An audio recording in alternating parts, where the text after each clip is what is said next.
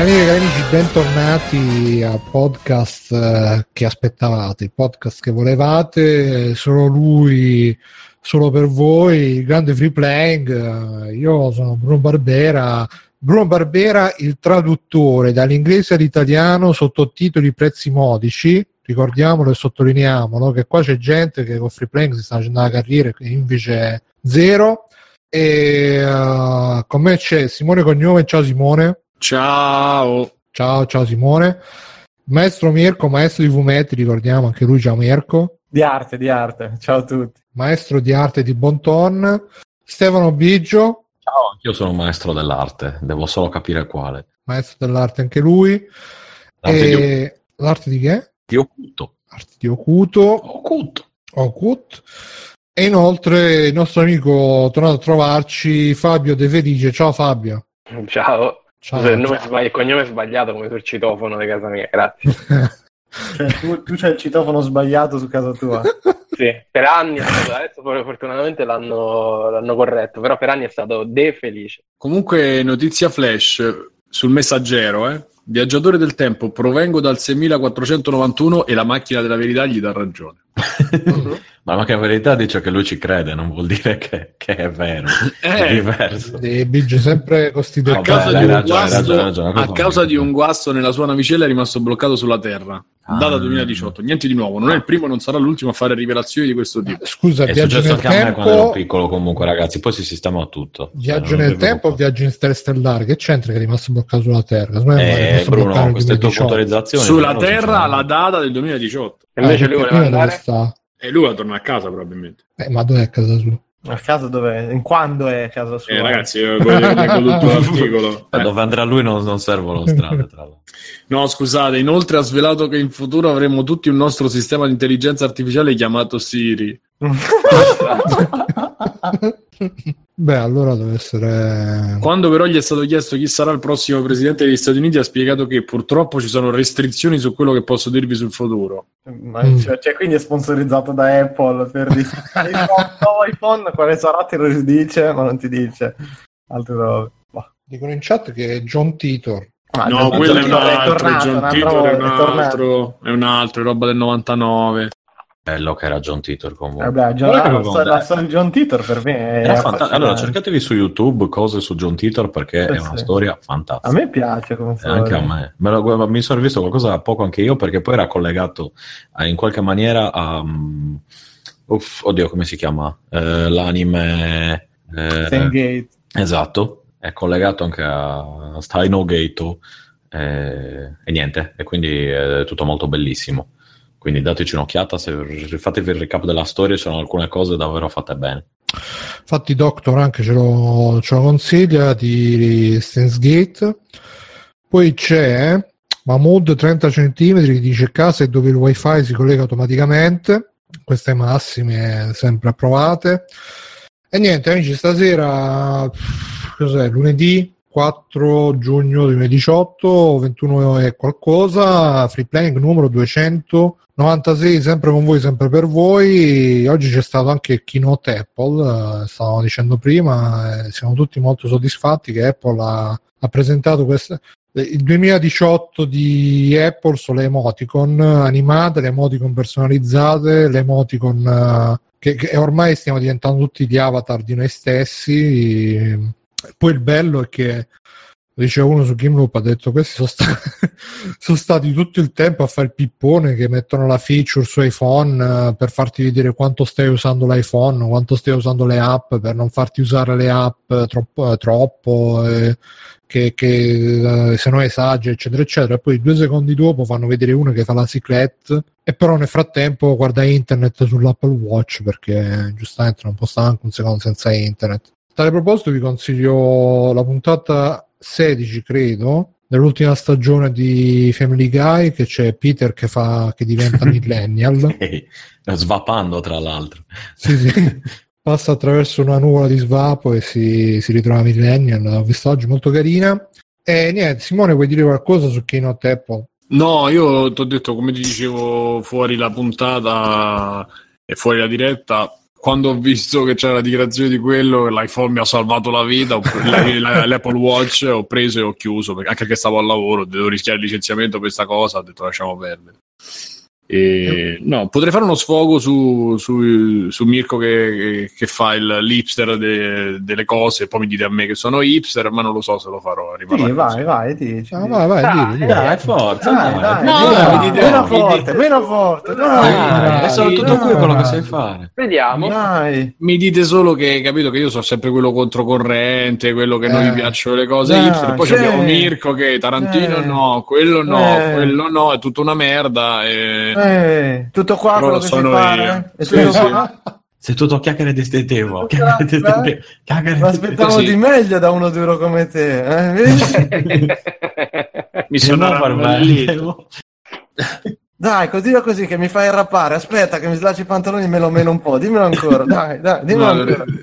no, basta, non, non voglio cedere a provocazioni. Dai, dai. E niente, ragazzi, eh, la settimana prossima ricordiamo che c'è le tre e quindi ci organizzeremo per seguirlo come sempre, carichi di caffeina, carichi di caffè, perché ci stanno E tre, conf- e tre, e tre, e tre, e tre. e. L'appuntamento cui Simone, nonostante tutto, continua a emozionarsi. Oh, guarda, escono Che i video bello, No, ma è anche- siamo io, tutti guarda, là guarda, che ci è diciamo vero, me ne- cazzate. Me ne sbatto il cazzo di mondiale di qualsiasi evento, qualsiasi roba, invece le tre ancora c'ho voglia di seguirlo. Dai, siamo di... tutti di, di- dormire, di dormire quelle due, due ore in Due ore, esatto. Sì, e poi la mattina alzarmi col vomito perché Bellissimo, bellissimo. ogni volta che ci sarà ogni conferenza corrisponde col giorno dopo in cui ho lezione e sarò devastato con la gente che mi vede in stato pietoso. però- Io sono riuscito a farmi spostare, c'avevo le ferie forzate che finivano proprio la sera più importante. Ho detto no, guarda, lavoro due giorni in più, ma fammi, fammi inizi- fammi... Sì, sì, mi sono fatto slittare le Sì. ferie di, di due giorni. No, ma non potevo, cioè, già stavo in panico, ho detto mi salto le tre. Non era una 3 di merda, tra l'altro, quello. O, o mi ricordo male io. Cioè, non so deve venire. È quello che deve venire. No, so. ah no, ho capito quello dell'anno scorso. Oh. Lui però... a 6.000 Ho capito no, quello- no, no, lui viene da settembre, c'è la macchina del tempo sarda. Sì, sì, esatto. Però dovete svegliarmi quando finisce, mi raccomando, ragazzi. eh. Eh. Eh, Quella è una cosa bel- bruttissima che sta succedendo. Già cominciano gli stati con, capito? Eh, ho fatto la è cacca. ora di svegliare. Svegliatemi quando fine, when September ends. E vabbè, comunque, Potremmo fare anche uno sfogo su tutti questi cacacazzi che ogni mattina "Eh, il governo di xenofobi eh", oppure quell'altro ah vi del culo che avevo fatto statevi zitti tutti quanti avete- non sapete un cazzo della vita di eh, niente caro Simone, adesso è, è arrivato il momento del godimento proprio. È è arrivato il momento del te Io, io ho, già, ho già il dito in culo, guardate ragazzi. ve È Mi insegna Bruno. Bruno mi ha insegnato quando ci sono queste cose tu inizia, vai, vai tranquillo, ti metti il dito in culo. Anzi, me l'ho ripromesso, ho mancato la Ah, promessa. di, di però farlo, ah, no, di toglierlo. No, no, però rimedio adesso. Avevo promesso di iniziare così la puntata, ma lo faccio adesso. Ragazzi, finalmente abbiamo questo governo che ci ha salvato dalla più grande tragedia della Repubblica Italiana, un nuovo governo Renzi. Pensate che tragedia che sarebbe stata, invece ci hanno salvato que- questi due patrioti che adesso ci stanno governando. Io sono molto contento, sono molto felice di questo, di questo nuovo, delle nuove progressive sorti che vedranno l'Italia protagonista del futuro, del- soprattutto di quello di, di John Titor. Ma è tipo quelle cose tipo che ogni anno dicono che la rinascita del. Sì, sì, questa Eh, sarà la, la questo è l'anno, rinascita, è l'anno dei videogiochi italiani, ragazzi. Questo- è l'anno della Repubblica Italiana questo. Saluto nei, negli erotti eh, a cui ho scritto l'anno- la fine dell'anno scorso dicendogli tu mi hai detto di crederti che quest'anno era quello giusto e lui mi, mi ha chiesto scusa. E quindi... quest'anno era giusto Quale? Soprattutto per sulla rinascita dei videogiochi, in Ita- dei videogiochi italiani. Eh, e gli ho detto guarda che non c'è un cazzo, lui mi ha detto "Eh, hai ragione, ti chiedo scusa. Ma Nerotti, tra l'altro, ho visto che, che va in televisione, fa interviste. Sì, sì, no, ma ormai- senso, la mia... No, si è fatto anche fisicaccio. Ho visto, cioè, io mi avevo Eh. avuto Mingherlina, adesso è Eh, spallaccio. vabbè, grazie, ha compiuto 15 Che anni finalmente. Cioè, anche... Starà facendo la dieta di The Rock anche lui. Sì, io al giorno. 8000 calorie al giorno e vai eh tranquillo. no lui ha fatto i pranzi futuristi quindi insomma Ah, è vero che per Vice ci avrà una dieta. L'avevo capito? Ho seguito la dieta di The Rock per una settimana. Ecco cos'è Sì, c'è successo. La settimana, oh, ragazzi, sto arrivando in ufficio, boh, sul fondo della porta, ciao. E- Esatto. No, ma come No. dicevo, io l'ho letto quell'articolo lì, come dicevo solamente The Rock, dicevo questa dieta va bene per me che sono The Rock, ma per te che non sei The Rock, ehm, insomma. Però vabbè. Vabbè, ma lui comunque, ripeto, fa 5 ore di palestra al giorno. No, infatti, ma lui dice è The Rock, cioè io ho un po' di genetica dalla mia, un po' di bombe, un po' di questo, di quell'altro, è ovvio che insomma una- se la faccio Bombe, io, se divento un ciccione inesauribile, muoio, punto. Vabbè, comunque c'è anche quest'altra notizia di colore che ho segnato che anche Ibrahimovic si dà a Fortnite, quindi dopo Va- Valentina Nappi invece mi sa che è un po'... Le possiamo Inutile. saltare queste notizie, tipo questa di... Aspettavo Bello- che la dicessi, oggi- aspetta- oggi- fammi finire, aspettavo che la dicessi per dirlo in puntata, senza che mamma mia, la moglie proprio, eh, eh, oggi te l'ho detto, e mi hai detto che andava tutto bene. Bruno, Oggi Bruno, ho chiesto, Simone, la- come ti, come ti sembra la scaletta? È ottima come sempre, ottima C'è- come c'è- sempre. Oggi ce n'ha una per ognuno, eh, stasera. Tra un po' tocca a Biggio. Fabio, sei il prossimo, segna. No, come se l'è già Ah, presa perché ho detto Fabio, che quella Drive è una camicia, come la porti? Fai schifo, non ti vergogni? Perché quelle ciabatte ai piedi? Ti ho detto di lasciare lo spazzolino sul water. No, Sul vaso. Cazzolino sul water. Eh, a casa, vo- a casa vostra Quindi secondo te, spazzolino. secondo te Fabio dorme con la camicia e le ciabatte? no? Le ciabatte, perché te come dormi? No, dillo. Adesso vi vuoi insegnare anche come devi dormire Fabio? Non so. No? Dai, di, incazzati. Vabbè, io ti ho visto dormire, dormi sinceramente male, te lo dico, eh, cioè non lo sai fare. Come farai a Oh, dormire con quelle ciabatte ai piedi, alle mani? mentre- Esatto. Comunque, niente, stavo dicendo che anche Valentina, che era, na- che era, era nata, si Era era, nata. buttata, si era buttata così a bomba su, su Twitch con Final Fantasy e tutto quanto. Adesso sono un po' di giovane, credo che sia anche più di una settimana che non. Ah, no, l'ultima era volta- impegnata, ne- ha, ha fatto il- la parodia porno di Anzolo, non so se hai visto.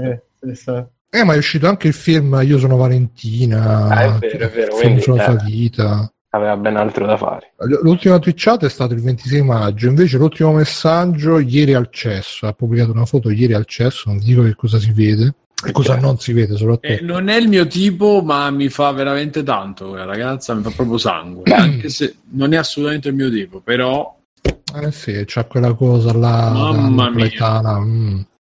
E quindi oltre a lì anche Ibrahimovic eh, si è messo a streamare tra l'altro Fortnite, però qua l'esperto di Fortnite eh, non ce l'abbiamo. quindi- Fortnite. Fortnite. Quindi andiamo avanti. Poi ci stanno un po'. Di... No, in realtà eh, ci hanno segnalato solo una news eh, i nostri amici e non ce l'hanno manco segnalata nel post, l'ho dovuta riportare io. Che c'è sto grafico del- dei vari generi di videogiochi in percentuale dal 1980 al 2015. Quindi io andrei a commentare dal 1980 anno per anno fino al 2015, vediamo quanto, No, più che altro si vede che ci sono i platform che diminuiscono, gli sport che aumentano, gli action e gli shooter, giustamente, in prima persona. Ma vabbè, andatelo a vedere se vi interessa l'argomento, è molto interessante. E poi eh, c'è stato Camiglia che ha, ha pubblicato questo tweet dove praticamente non so se l'avete visto, c'è sto fumetto di un tizio che uh, di lui che scrive ah, a me Ah, sì. la- i videogiochi per me non sono arte, io mi ritengo solo un intrattenitore e dall'altra parte c'è uno tutto incazzato. No no i giochi sono arte l'arte è, è il più alto complimento che si può fare ai videogiochi eccetera eccetera. E poi c'è l'ultima vignetta c'è lui che sta vedendo delle tette sul computer e dice vabbè chi se ne frega. Quindi Camilla è contro i videogiochi sono arte e, e tra l'altro sta cosa l'ho postata anche nei Figheiri e molto- molti sono, sono svenuti al, al solo, al solo pensiero e boh dice Gonade ma Ibrahimovic ha chiesto donazioni mentre giocava lui no però in effetti mi, mi stavo dimenticando ragazzi se volete sostenere free playing eh, anche Simone se che- volete sostenere Ibrahimovic anche. anche Simone che si, si prende le ferie non pagate per fare le puntate, pensate, eh, cioè, andate su www.freeplay.it, c'è il link Amazon, cliccate e vi comprate le mutande. Io ultimamente me ne sono comprate un po', che ce l'avevo piene di buchi e di colore non consono. E... Ah, io c'ho, i calzini, io c'ho i calzini un po'. Al posto dei mutanti. Pensate, sì, Sì, sì. non posso perché giustamente non, non- non mi contengono. Ma no, e sono andato al compleanno di un'amica e dice: Ah, ho a casa nuova, ragazzi. Quindi non avevo letto questo piccolo Tutti particolare. Tutti senza scarpe. Vado, mi tolgo le scarpe, i pollicioni di fuori. Cose del genere. È stato molto bello, tra il bello e l'imbarazzante, che è un po' sempre il mio stile di vita. Sì, vabbè, c'ho casa nuova e ti togli le scarpe, cioè che, che senso c'ha?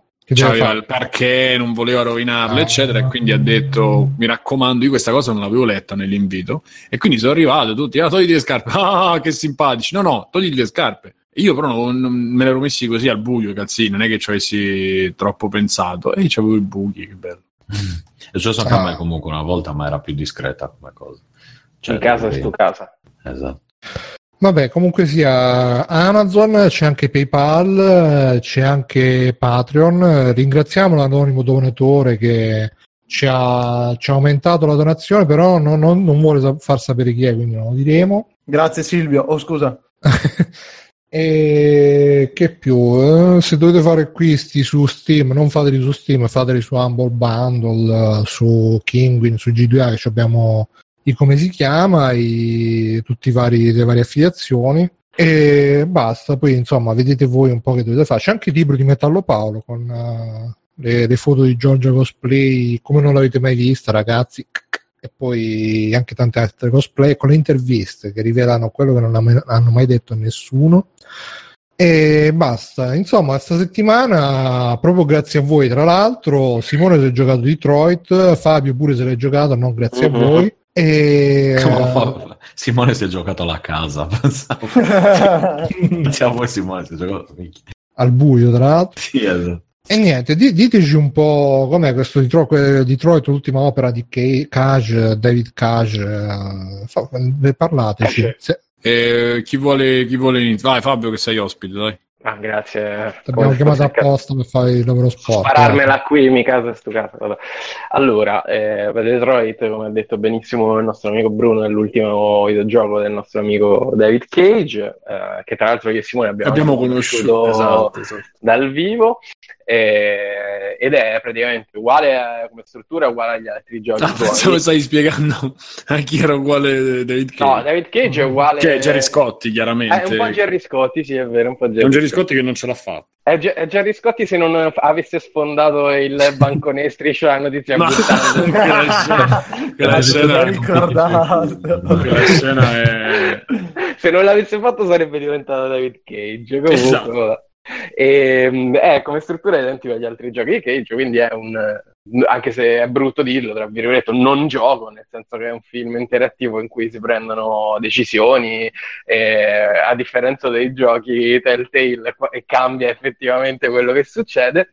E che, è ambientato nel 2040, mi sembra, quindi neanche così tanto nel futuro, ehm, quando praticamente gli androidi sono una realtà e sono eh, a tutti gli effetti gli schiavi afroamericani del nuovo secolo. eh. Proprio, se- proprio David Cage si è chiaramente ispirato alla storia con la S maiuscola per scrivere il suo gioco. Ehm, Considerando Sì, si- così- considerando così- sia gli umani con la N maiuscola. evitava, così evitava di, di sbagliare un'altra volta proprio. Esatto, perché David Cage è anche conosciuto perché eh, i suoi giochi eh, in un certo momento sbaccano quasi sempre. Secondo me, a mh, eccezione di Heavy Rain, che filava nonostante poi insomma fosse discutibile eh, la rivelazione finale, che però Ma non ti accorgevi di niente mentre andava, dai. È arrivato Eh, infatti. vita da Ciao, Eh, infatti io ho detto che secondo me Heavy Rain era, era fantastico. Poi in, in sé per sé magari era eh, giocava un po' sporco su quel fatto, però funzionava benissimo. Mentre gli altri giochi suoi, tipo Fahrenheit, in inglese, che in inglese significa fare notte, lo sappiamo tutti, Esatto. e, eh, Beyond avevano dei momenti abbastanza discutibili che alla critica e al pubblico non, non hanno fatto impazzire. Quindi n- in- nei giochi di Cage si ha sempre un po' paura che arrivi il momento in cui svacca completamente e tu dici cazzo, ma fino adesso mi era piaciuto così tanto, perché Cage? Perché? Devo dire che eh, anzitutto questo Detroit eh, credo che sia il gioco che mh, ti permette di cambiare ehm, la storia e plasmarla come vuoi tu più di tutti gli altri perché avendo avuto modo di confrontarmi con un paio di amici, le storie come le abbiamo portate avanti sono state praticamente opposte e le cose cambiavano anche in modo rilevante. Eh, al di là di questo, quella che ho vissuto io era coerente dall'inizio alla fine, eh, sempre molto sobria, insomma, per quanto sobria ti permetta di essere la fantascienza in cui ci sono gli androidi, eh, senza sparate improvvise, senza cattivo gusto. Devo dire che mh, a livello di scrittura è, o è migliorato lui, o perché so che comunque l'ha scritto insieme a qualcun altro che non mi ricordo assolutamente come si chiama, o eh, comunque lo zampino dell'altro autore. No, anche se potrebbe essere, visto che non può fare più gi- giochi di ruolo, come dice. E, um, eh, o se lo zampino dell'altro scrittore, insomma, è stato talmente um, eh, presente che gli ha messo, insomma, un po' un, un muro davanti e ha detto, ecco, no, questa, questa cazzata, l'importante è che non scrivi cazzate, come diceva su Boris quando Stanis voleva fare... Adesso mettiamoci gli indiani con i fantasmi. esatto, no, ecco, l'importante è che non scrivi cazzate. E... e poi subito dopo uno, un combattimento con le onde energetiche. No, bel bello è che non c'è. E, e, devo dire che la cosa più interessante secondo me è che poi domani uscirà un pezzo su The Shelter, insomma l'ho scritto in cui dirò queste cose che sto per dire, è che mh, sarebbe stato facile giocare sugli androidi, eh, ma già visto, nel senso che eh, lo guardi due secondi e sembra Blade Runner già questo gioco, no? quindi eh, avrebbe poi detto tutte le cose che dice Blade Runner, che diceva Blade Runner 40 eh, anni fa. Eh, ed effettivamente c'è come sottotraccia quella, quella cosa degli schiavi, del um, ribellarsi al proprio creatore, eccetera, eccetera. Però la cosa interessante è che il discorso è più politico che di fantascienza, quindi in realtà abbassa il tiro eh, della narrazione, secondo me, e racconta semplicemente una storia di razzismo eh, con eh, gli androidi al posto degli schiavi afroamericani, proprio paro paro, cioè ci sono proprio gli autobus che hanno il, lo scompartimento solo androidi come c'erano gli autobus con lo scompartimento solo per i, che c'erano i posti solo per i bianchi e i neri non ci si potevano mettere. Eh, tante storie, tanti modi di mh, mm, non giudicare, non dare diritti agli androidi ricordano il modo in cui gli schiavi afroamericani non avevano diritti. Quindi insomma c'è tutto un discorso dietro politico che è stata la, ma la mi pare che a un certo punto c'è anche il treno tipo Auschwitz che li porta no? Non c'è il treno tipo Auschwitz, ma ci sono i campi di concentramento. Eh, che qui vengono chiamati vabbè, campi di smaltimento perché loro ma in verità bravi, è esatto sì, vabbè, sì, vabbè. vabbè, cambia il nome, ma sono campi di concentramento, cioè è chiaro che è quello. E, ma anche la storyline che ho fatto io, che poi è, mm, senza fare spoiler, ma è quella della liberazione pacifica degli androidi, ricalca eh, discorsi, eh, trascorsi, insomma, cioè, t- tante cose che si dicono sono proprio pari pari a quelle che diceva Martin Luther King, cioè addirittura un momento puoi scrivere I have a dream sul muro, eh, quindi è chiaro che l'ispirazione è quella. E secondo me la cosa più interessante è perché che te lo rende, perlomeno per come l'ho giocato io, eh, un po' più interessante, un po' più originale che non la solita storia degli androidi, dove, come diceva Mirko qualche puntata fa, non mi ricordo quando, è difficile, cioè è difficile perché Blade Runner ha detto tutto 40 anni fa e quindi devi, devi ripetere quello che ormai sanno tutti eh, ed è difficile. Eh, invece qui Cage si concentra più sul cosa succederebbe se l'androide avesse una coscienza proprio a livello politico. Non, cosa non... succederebbe se il male si risveglierebbe dentro di te? Esatto. eh, non tanto sul um, com'è possibile che un androide abbia un'anima o abbia una coscienza, eccetera, eccetera. Mm, qui parte dal presupposto che gli androidi sviluppano una coscienza e sviluppano un, un'anima. Eh, il come viene lasciato abbastanza all'immaginazione del, del giocatore, però n- non gli importa approfondire questa cosa, gli importa approfondire più che altro. E noi abbiamo tremato su... tutti per questa cosa, almeno io esatto. e Fabio abbiamo un po' tremato. Sì, sì, ma aspettavo il mostro rinchiuso sotto l'Uzbekistan, sotto la...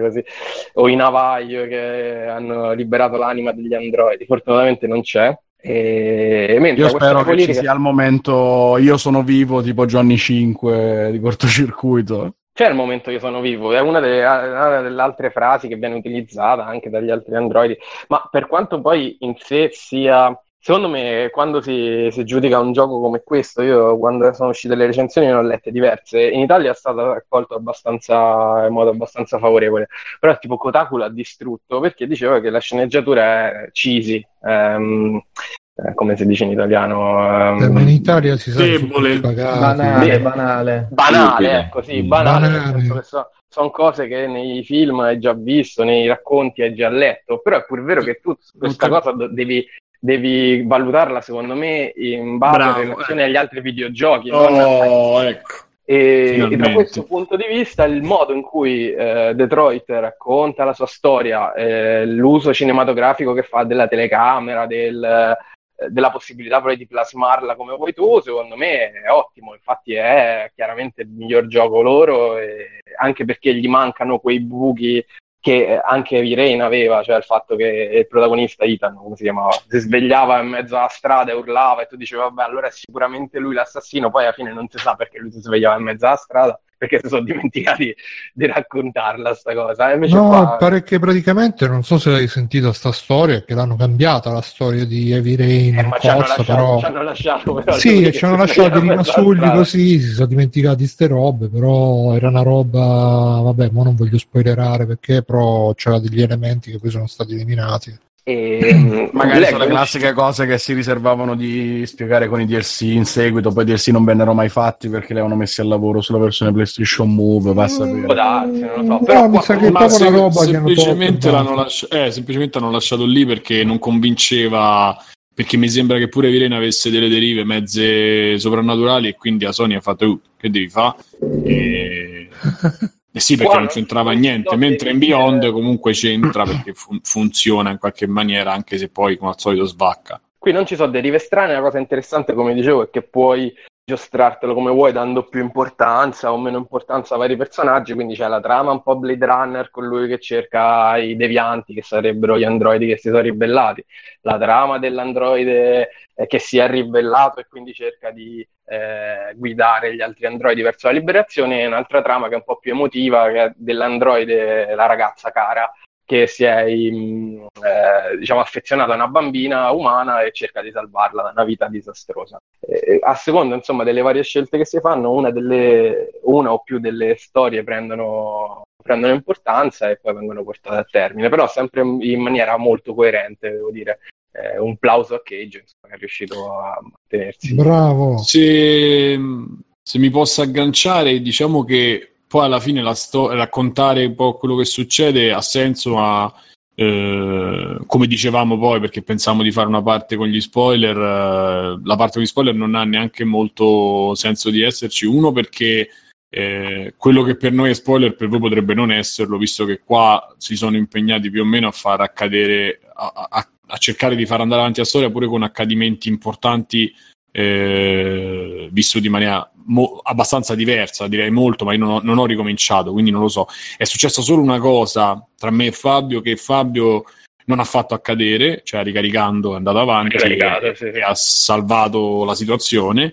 Io invece l'ho lasciata così perché mi ero imposto di farmi la mia, la mia esperienza su, su Detroit e alla fine diciamo che poi giu- anche giustamente il- l'impianto videogioco esce fuori perché comunque in qualche maniera la salva. Però a differenza dei Heavy Rain o dei giochi precedenti qui dici ah ok ci sta. Perché quello che dicevo l'altra volta lo confermo e lo rilancio pure tutto il meccanismo eh, dell'androide in quanto essere umano e in quanto poi giocatore eh, lo svincola da, da determinate cose che ehm, se fossero stati umani avrebbero fatto crollare inesorabilmente la, come, come si dice, la, la sospensione dell'incredulità. dell'incredulità, E invece lì rimani, rimani bello adeso perché dici no, no, ok, ci sta, va bene, lo posso, lo posso concepire, lo accetto e quindi mi, mi faccio portare avanti eh, da quello che succede. E per cui alla fine parlare di spoiler o no, secondo me non ha molto senso proprio perché eh, il valore di questo gioco è al di là di quello che racconta. Però quello che ha detto Fabio e che io dicevo l'altra volta, ehm, che le critiche su come è scritto, su quello che fai, sono, eh, po- sono condivisibili a livello di ehm, di opera filmica, di opera eh, scritta o, o, che, o, che, so, cantata, eh, però nell'ambito videogioco, panni, in questi panni, in queste situazioni, in questa maniera, non, non, è difficile o comunque è raro che ti ci puoi trovare. Per cui viverle in prima persona e decidere tu in prima persona cosa fare è completamente diverso rispetto a leggerlo. Eh, quindi è una critica che non mi sento di fare. Dall'altra parte, questo perché secondo me lui c'ha proprio una passione, l'ha voluto mettere in tutto e per tutto, c'è una passione per un certo tipo di cinema, eh, quello più retorico possibile americano, eh, e, e, e, la deve mettere, cioè proprio e, e, lì mi sento di, di, di, appoggiare la critica, nel senso che pure le battute sono già viste, riviste. Ah, sono troppo. Eh, L'FBI ci sta alle spalle, cazzo. Cioè, proprio quelle cose. Eh, Però devi appunto... sempre considerarlo, secondo me, nell'ottica videogioco. Sì, cioè, insomma, ci sta un videogioco che tu hai letto dei dialoghi maturi, che tu dici, cavolo, che quanto è aulico questo videogioco, che, che tematica questo, importante. Allora, aspetta, io questa cosa qui non l'ho trovato così aulico, così non l'ho trovata, però stavo, fin- cioè dicevo, trovartici dentro e trovartici tu come personaggio sicuramente fa un effetto, a me ha fatto un effetto comunque piacevole, eh, però mi veniva da ridere perché dico ok, uh, Mm, stai nella stessa situazione, ma una situazione che hai visto 50 volte. Il caso del poliziotto che però poi arriva all'FBI che vuole indagare sì. perché il caso è più importante, allora tu però lo stesso fai indagini, a sbrighe, distrailo, io faccio... Cioè, sono dei, dei cliché pesanti che però vissuti fanno piacere, anche perché comunque quando dici distrailo non è che tu guardi uno, sei tu che devi riuscire a, a risolverla sta cosa, per cui è... Mh, mm, ti mette la stessa situazione sotto tutto un altro punto di vista. Tutto, Sei tutto protagonista del tuo film. Sì, esatto, quindi alla fine è molto piacevole, io l'ho trovato molto piacevole, per cui... Ehm... Tra l'altro è una cosa non da poco perché io prima scherzavo, ma è vero che tutti gli altri giochi che hanno sta deriva qua, i Telltale, ma pure eh, Dot Not... Eh, Life is Strange. Life is Strange, hanno comunque due bivi, quindi in realtà se tu sbagli il quick time event, mh, mm, alla fine arrivi a finale X, cioè ci arrivi lo stesso. Mh, mm, non so se, se, se, se, mi capisci. Cioè è difficile mm. che ti muore il personaggio e non puoi avanzare con quel personaggio e allora ti cambia la storia di tutti sì, gli sono scelte di, di, forma più di sostanza. È, è, un'illusione della scelta quella di, di Dot Not e di, di Guarda, fa, io credo che anche qui se andiamo a analizzare passo per passo tutti i bivi, è una questione che loro hanno costruito il gioco in maniera che montando una scena in maniera diversa tu hai una sensazione diversa, però è il limite tra virgolette del videogioco e la bravura sta nel superarlo, nel fartelo accettare. Quindi comunque è un risultato positivo per il primo giro che ho fatto, chiaramente. E, ehm, però e, e, sicuramente con i stessi soldi Telltale e Nod riuscirebbero a fare una cosa del genere. Ma tornando pure eh, certo. a que- eh, riusci- tornando anche a questi lavori, la cosa bella di, di, di Detroit, ulteriore, un'altra cosa bella, è che e questa cosa a me fa, piace tanto, come dico, dico spesso, è proprio che um, Cage li ha giocati, l'ha studiati tanto quel tipo di gioco perché probabilmente è quello che fa lui e, e, gli piace. E quindi si sono influenzati a vicenda. In, in Detroit c'è tutto quello che abbiamo visto con uh, Dot Node perché tutte le ricostruzioni sono pressoché quelle che fai con uh, il riavvolgimento del tempo. Uh-huh. e, e, poi c'è tutto il uh, la come si, que, tutta la reazione delle persone che ti stanno intorno ai tuoi atteggiamenti e alle tue risposte. Che se in Telltale spesso funzionavano, però erano, sembravano un po' posticci a volte, perché comunque la cosa poi non è che risenti, non se ne risentisse. Qua, per come sono costruite le cose, la sensazione che ho avuto io, che poi magari mi, essendo tra virgolette fan di questo tipo di gioco, magari mi lascio trasportare di più. Però quando c'è qualcuno che ti dà eh, ti fa capire che ha, non ha accettato quella risposta o che il grado di coinvolgimento non è esattamente eh, quello che ti aspetti tu, cioè magari tu punti a fare l'amicizia e invece lui è ostile, questa cosa ti, ti rende poi effettivamente più attento nella risposta successiva, nell'azione successiva che fai. Uh-huh. E quindi vuol dire che è riuscito, non so se hai capito, cioè tutte le volte Sì, che sì, c'è sì. la freccetta rossa, la freccetta blu, fa capire l'empatia. Beh, è, lo stesso, è lo stesso meccanismo che ti si attiva con i quick time events, cioè se li sbagli su The Walking Dead non succede un cavolo, al massimo ricarichi, qua li sbagli può succedere l'irreparabile, poi sì, se riesci a uscire in tempo dal al menu principale ti rigiochi tutto il capitolo, però diciamo normalmente tu eh, vai incontro a una conseguenza che non è recuperabile, mentre è difficile che ti succeda nei, nei giochi di Telltale. Sì, Perché esatto. com- comunque hanno una sceneggiatura tale che tu devi arrivare al punto X con X personaggi in modo che poi lui ti dice ma vuoi che muore questo o questo? Invece questo qua ha una biforcazione tale che tu a quel punto X ci puoi arrivare in tantissimi modi. E per cui dico, il- il- cioè, la, la cosa, la cosa bella è, è- probabilmente è stato anche fortunato perché le tematiche che affronta sono, pe- cioè, sono molto presenti e molto, io le trovo molto sentite ai giorni nostri, nei giorni nostri, perché comunque l'accettazione del diverso, la paura del diverso, la- il tipo di... eh, c'è anche una critica un po' a- ai media perché comunque tu vivi in prima persona determinati fatti e poi leggi sui vari giornali, tablet in giro che stanno sparsi in giro per eh, i luoghi, leggi come la stampa riporta queste cose ed è assolutamente non vera, come la reazione poi del, del governo in base all'opinione pubblica può cambiare. Eh, tra l'altro ci mette una presidente degli Stati Uniti che è praticamente la Clinton.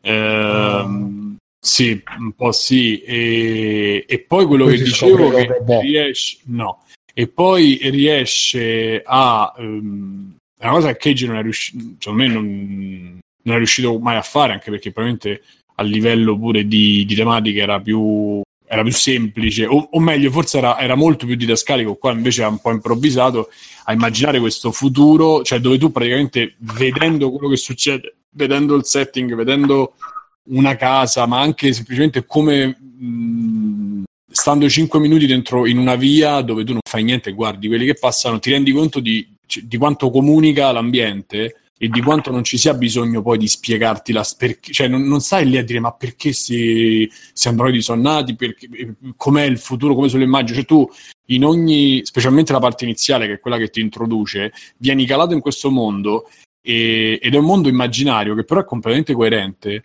con il tempo che, che preclude tra noi, cioè tra il 2018 e il 2036. Io non credo che in vent'anni avremo di androidi in quelle condizioni, però.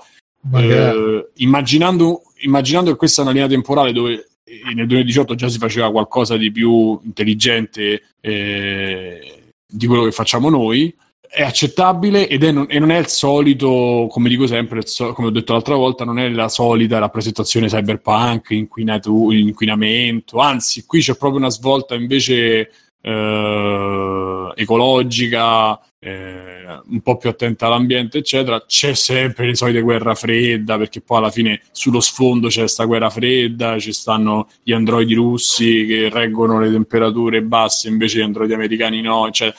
Però tutte quelle informazioni che tu leggi, tutte quelle cose che tu leggi, in qualche maniera ti contestualizzano ancora di più anche il semplice personaggio che stai giocando in quel momento o la storia che stai vivendo. Quindi, mh, e sapete che io ero partito scettico rispetto a sto titolo perché la demo Scettico. scettico perché mi aveva fatto proprio mi aveva fatto proprio schifo quell'approccio. Purtroppo è la prima scena che giochi e lì già non ne potevo più. Poi Ma dopo come andavo- mai che cosa c'aveva di così brutto rispetto al gioco, la demo? A me è piaciuta la prima scena. ma perché era completamente meccanica e ti face... guarda, gli, an- guarda gli indizi. E è poi- un tutorial senza essere un tutorial. Esatto, cioè, esatto, meno male no. fossero tutti così, però. No, no, ma- però dico quando tu la giochi, l'hai vista già ripresa, ah, la rigiochi e praticamente sì, può cambiare qualcosa, ma insomma, e, e dopo ti ritrovi nella demo, e poi ti ritrovi a rigiocarla, a me ha dato fastidio perché proprio non...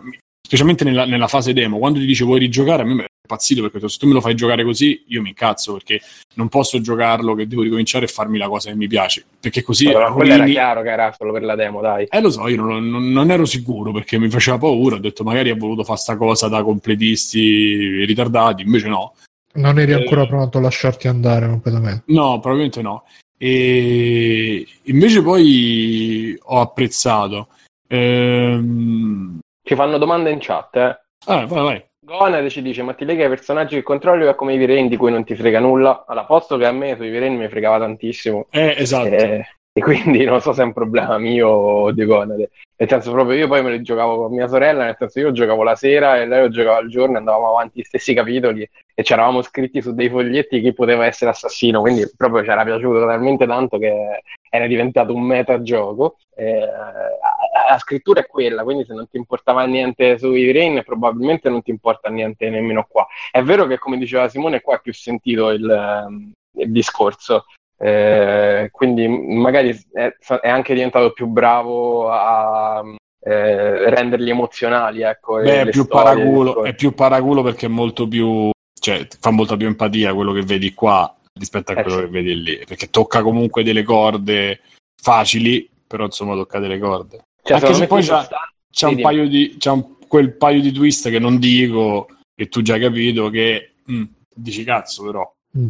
È perché tutto sta nel, nel quanto riesci a rivederti nel, nel personaggio. Cioè, immagino che giocare Viren da padre sia diverso che giocarlo da, da ragazzo dei vent'anni, perché racconta proprio del padre che viene rapito il figlio e immagino che medesimarsi sia molto più semplice. Capisci pure quanto puoi spingerti più in là, c'era il pezzo che ti dovevi tagliare il dito, lì, cioè tutte quelle cose un po' assurde, che dovevi sparare a quell'altro per superare la prova. E, e, qua immagino sia la stessa cosa, nel senso che si fa parte di una qualsiasi minoranza che è stata eh, discriminata nel corso della storia, è sicuramente più sentito che, che altrimenti, però eh, io comunque l'ho sentito come, come gioco, nonostante... Hai fatto parte di una minoranza anche No, tu. esatto, nonostante non faccio parte di nessuna minoranza che, sia stata, che è stata discriminata, comunque per, a me viene facile entrare poi in, in, empatia con questi personaggi. Poi immagino che sia abbastanza soggettivo, non so Simone se è d'accordo. Sì, devo dire che io alla fine sono riuscito ad entrare in empatia in, con, con tutti e tre i personaggi. Paradossalmente meno con uh, il Nigga. E il, eh, Marcus. E poi sì. è quello di Grey's Anatomy. Mi ha fatto notare Ilaria perché ha detto: Mazza, questo è uguale a un attore bellissimo che sta su Grey's Anatomy. È, è lui. È no, ecco, lui. Vedi.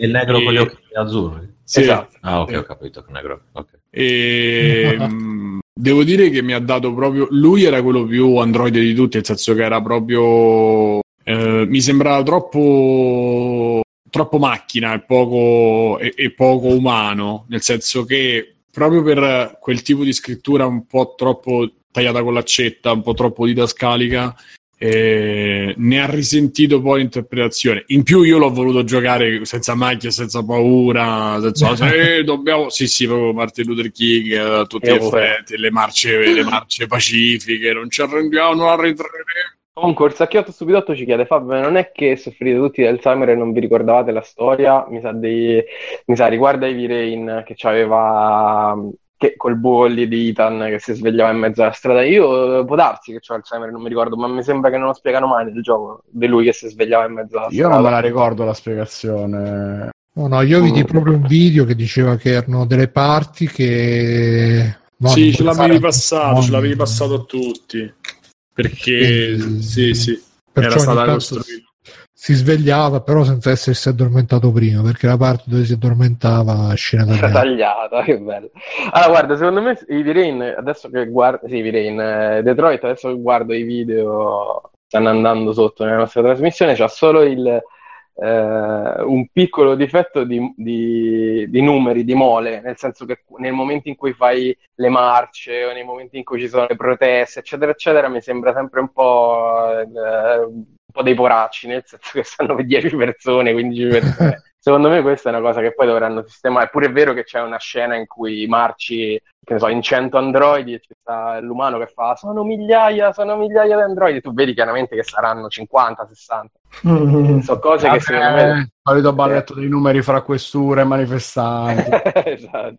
Sono limiti tecnologici che poi immagino supereranno. Però al di là di quello, secondo me è un bel gioco, è ben fatto. Se ti se piacciono questo, questo, tipo di giochi. Ovviamente se ti fa schifo il gioco in cui essenzialmente segui una storia e prendi decisioni. È pur vero che questo qua è molto più giocoso rispetto agli altri di Cage. Io comunque di Cage giocai solamente V-Rain, solamente l'inizio proprio, minchia, l'ho, l'ho preso addirittura originale, pensa come sprecavi so.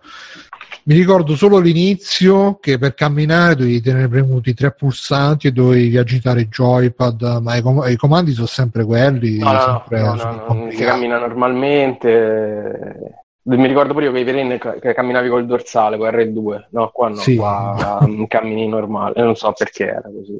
Ah, sì, ecco, combinazioni era impossibili per premere il per tirare il cassetto. le. Era così perché eh, con la levetta facevi le variazioni. Qua l'hanno risolta, tra virgolette, sta cosa perché con la levetta ti muovi e fai le azioni. Quindi tante volte mentre ti muovi fai pure le azioni. Quindi è un po' discutibile come cosa, però non, non mi sono mai trovato a fare cose che non volevo fare, quindi evidentemente funziona. Eh, Comunque non, non ho capito se vi è piaciuto o no, perché non vi sento né entusiasti né, A me né tanto, a me tantissimo. A me tantissimo, secondo me. Eh, non lo stai è- dicendo col cuore, però. Stai dicendo No, Io voglio più Outcast Popcorn. Eh, che È cazzo sì. bellissimo, porca di quella puttana. Ti dirò lì, no? che è uno di quei L'ho giochi- giocato dieci volte. che che nero. 10 perché non ci gioca che tu, fra che te. È uno di quei giochi che è talmente Perché? interessante che Io saluto gli amici di Outcast, mi cospargo il capo di cenere per questo comportamento. Vabbè, non abbiamo detto niente di che, abbiamo detto solo che sono entusiasti di tutto. vergogno, vergogno, vergogno. Bruno c'ha uno stile, ragazzi, So- proprio. eh. sono sono indi- indigna- indignato, indignato. E, e sembra un po' Degno di un paese eh. Cioè, bastava Esatto. stare zitti, invece dobbiamo fare queste pagliacciate. Eh, Vai Fabio, scusa, dicevi? Dicevo che è un gioco talmente interessante come tematiche, come narrazione, eccetera, eccetera, che eh, ho a me piace scrivere solitamente dei videogiochi non parlando del videogioco, quindi parlando di- dell'intorno, del perché uno dovrebbe giocarlo perché è interessante. Non capita sempre di poterlo fare perché tante volte il gioco è bello come gioco, però poi mh, cioè, che non c'è nient'altro da dire intorno. Invece questo qua sono riuscito a scrivere un articolo che parla di tutto l'intorno de- di poco, pochissimo delle meccaniche del gioco, quindi vuol dire che come ciccia, cioè, interessante e secondo me è, a livello proprio di scrittura e di mo- mo- modello di narrazione è più interessante che è uscito fino adesso quest'anno. Ma sì, ma poi c'ha, comunque c'ha anche, secondo me, la regia, cioè buona, c'ha i momenti di inseguimento che sono bellissimi, me sono piaciuti tanto, anche le lotte, eh, Seguimenti a piedi o in macchina? sì, no, in- a piedi, ispirati quasi a Shenmue per certi versi, cioè proprio belli belli, dove nel frattempo ti fa scegliere i percorsi, ti fa, cioè è molto più complesso di quello che erano gli altri, sti spazi enormi, sta città comunque, bellissima. secondo, eh, sto vedendo qua c'è il video di lei che fa le pulizie in casa, cioè il padre violento che, che ha perso la moglie, c'ha sta Eh, strafregna in sì, casa, sì. non ci fa niente, sta cosa è proprio idealista. Eh, È non vero mi ri- che da- dal punto di vista sessuale secondo me si potevano spingere molto di più. E io lo dico sempre che nei giochi sta cosa manca, però non si sa prima che fine ha fatto perché non si capisce Sì, bene. però se è, se l'argomento sessuale che sarebbe centrale, se esistessero degli androidi che tu ti fai come vuoi tu, e, e tra l'altro Beh, le donne sono tutte bellissime, sarebbe molto c'è, centrale. però, eh. Sì, ma è trattato in modo un po' vergognoso, cioè un po' lo diciamo perché altrimenti sarebbe stato assurdo non dirlo, però in realtà non, non è mai veramente marcio, pruriginoso, eh, Ma mai, mai, Simo, mai. C'è il nightclub con quelle là che vanno in giro in mutande, però dai, non, non- non ti dà mai quell'idea di, di mazza però quanto facciamo schifo noi esseri umani, eh, perché ci- Che schifo. cioè, Non no, riesce infatti neanche a dire culotto senza ridere come una scolare. Secondo me da quel No. punto di vista potevano alzare molto di più l'asticella. Sì, però è il vero che- rating, Esatto, gli alzavano il rating e quindi amen. E comunque non sarebbe stato il, il, il punto. Anche E perché poi comunque non era- comunque di schiavi- il papà della ragazzina non sarebbe stato mai in condizioni di fare niente. Comunque. No, vabbè. Eh, Però ci, sono le parentesi in cui avrebbero potuto raccontarlo, ma anche Con che nell'ottica... rating è uscito? Con che peg è uscito? 18. Boh. Io qua ce l'ho, mi pare ce l'ho 18. Non mi alzarmi e andare a vedere la Vabbè, me alzo copertina. io. Vai. Eh, però ci Mi sembra che sia 18 qua. in cui avrebbero potuto spingere, sì, è 18. Avrebbero Cioè, potuto è, è spingere uscito molto con più. Peggy 18 e ci stanno quello che vuole ammazzare No, la ma- bambina, eccetera, però non possono mettere niente di sessuale. Per Eh, Ma fortuna. no, non possono, è Eh, stata una Ma non è scelta. trattato, ma non è trattato nel modo in cui, secondo me, eh, per esempio, le violenze fisiche sugli esseri umani e sugli androidi sono pesanti, cioè ci sono delle Sì. scene in cui. Ti fanno proprio male come a livello fisico. Non c'è una- un equivalente del genere col sesso. Quando secondo me sarebbe in un mondo di questo tipo eh, sarebbe comunque centrale come Eh, argomento. per me Cioè, non c'è- vai su un rating adult only che è ancora peggio, almeno che mi ricordi, c'è un rating dopo il PG18 c'è l'adult only che è proprio per le robe porno, tipo... No, ma- ma Eh, anche sì, sen- ma bastava, senza bastava farlo porno, intendere, sì, Eh. sì, sì. Anche Mm. sen- cioè, non c'è nessuno che si compra il robot per scoparlo. Non c'è. Cioè, almeno nelle, nelle storie che fai non c'è. certo. Però ci sono le- i momenti in cui sta cosa si poteva inserire, c'è, anche perché c'è uno dei personaggi principali che è nato come sex bot, però poi la sua storia non è mai né Beh, ma si approfondita vede, né- già, si vede che già è rinsavita, diciamo. Nord, Sì, però diciamo. poteva, pot- ci poteva, sì, no, ci poteva essere comunque un... Non lo so, secondo me lì potevano spingere più, anche perché volendo pescare dal- dalle storie vere, insomma, degli schiavi, eccetera, eccetera, c'è, c'è tu- c'è un mondo, perché eh, gli uomini negli Stati Uniti si compravano le schiave e, potevano mettere incinta. Eh, ma e guarda, basta, monta- le basta, monta- basta Montanelli, insomma, non è che c'è bisogno di andare in America. insomma. No, Vabbè, però per, per andare a ripescare, insomma, dal filone in cui lui poi ha chiaramente pescato. Montanelli che è quello- salutiamo, che ci ascoltasse. Sì, che ci ascolta sempre. Comunque, Ma ragazzi, ma voi l'avete visto Silicon Valley l'ultima stagione? non, non spoilerare, tutto. non l'ho vista io. Ok, come- Me ne mancano vabbè. due a me. Che c'è anche là un Android, però vabbè. Ah, sì, sì, sì, sì, sì, vabbè. E... Tra l'altro impressionante. Poi quella è un'attrice vera che ha fatto... Che... Ah, il busto... Oh, sì? Sì, sì, è un'attrice vera che Minchia. ha fatto proprio con la mimica facciale, ha fatto la mimica dell'androide. Sì, sta scoperto. Comunque c'è, altre- c'è anche questa cosa che a me è piaciuta che riporta tutti gli elementi vecchi. Cioè, lui ce l'ha questa cosa che devi lavare i piatti, devi sparecchiare da Heavy Rain, che c'è sempre un momento. Anzi, da fare Night, che devi. fa- Sì, ci sono del- delle azioni che lui fa sempre, te le fa fare sempre. C'è anche la maionese dentro al E, e mai una volta che le facesse in casa, dice la moglie, eh. esatto. E quindi c'è proprio. No, ma è bello come lui Questo- riesce a ricostruire il quotidiano. A me è piaciuto un sacco. eh, Anche, anche quello, ma a me piace sempre nei suoi giochi. Per esempio, c'è la scena di Beyond, che è una delle più belle di Beyond, quando tu ti prepari per l'appuntamento che c'hai a casa sua, no? E allora lei prepara Sì, il tavolo e- Bellissima, bellissima. Eh, Bellissima. solo, sì, sì. solo che poi c'è stava il mostro sott'acqua. Ma, ma guarda che pure il mostro. Cioè, tanto cioè, No. te, te lo il aspetti. mostro No, no, trilogia di Beyond, no. No, non sto dicendo che è bello, però te l'aspetti. Che tanto, dai, sa- io No, pure qua stavo no, là. È, un'esa- è un'esagerazione talmente Sì, senza sì, logica, talmente fuori dalle righe che no. il, mostro, il mostro di fumo di Jafar con i cosi, con i navai. eh, E deve dice che la principessa deve sposare me. Me, la principessa deve Ma sposare. ragazzi, ma voi dopo che fate la sti giochi, principessa sposerà te.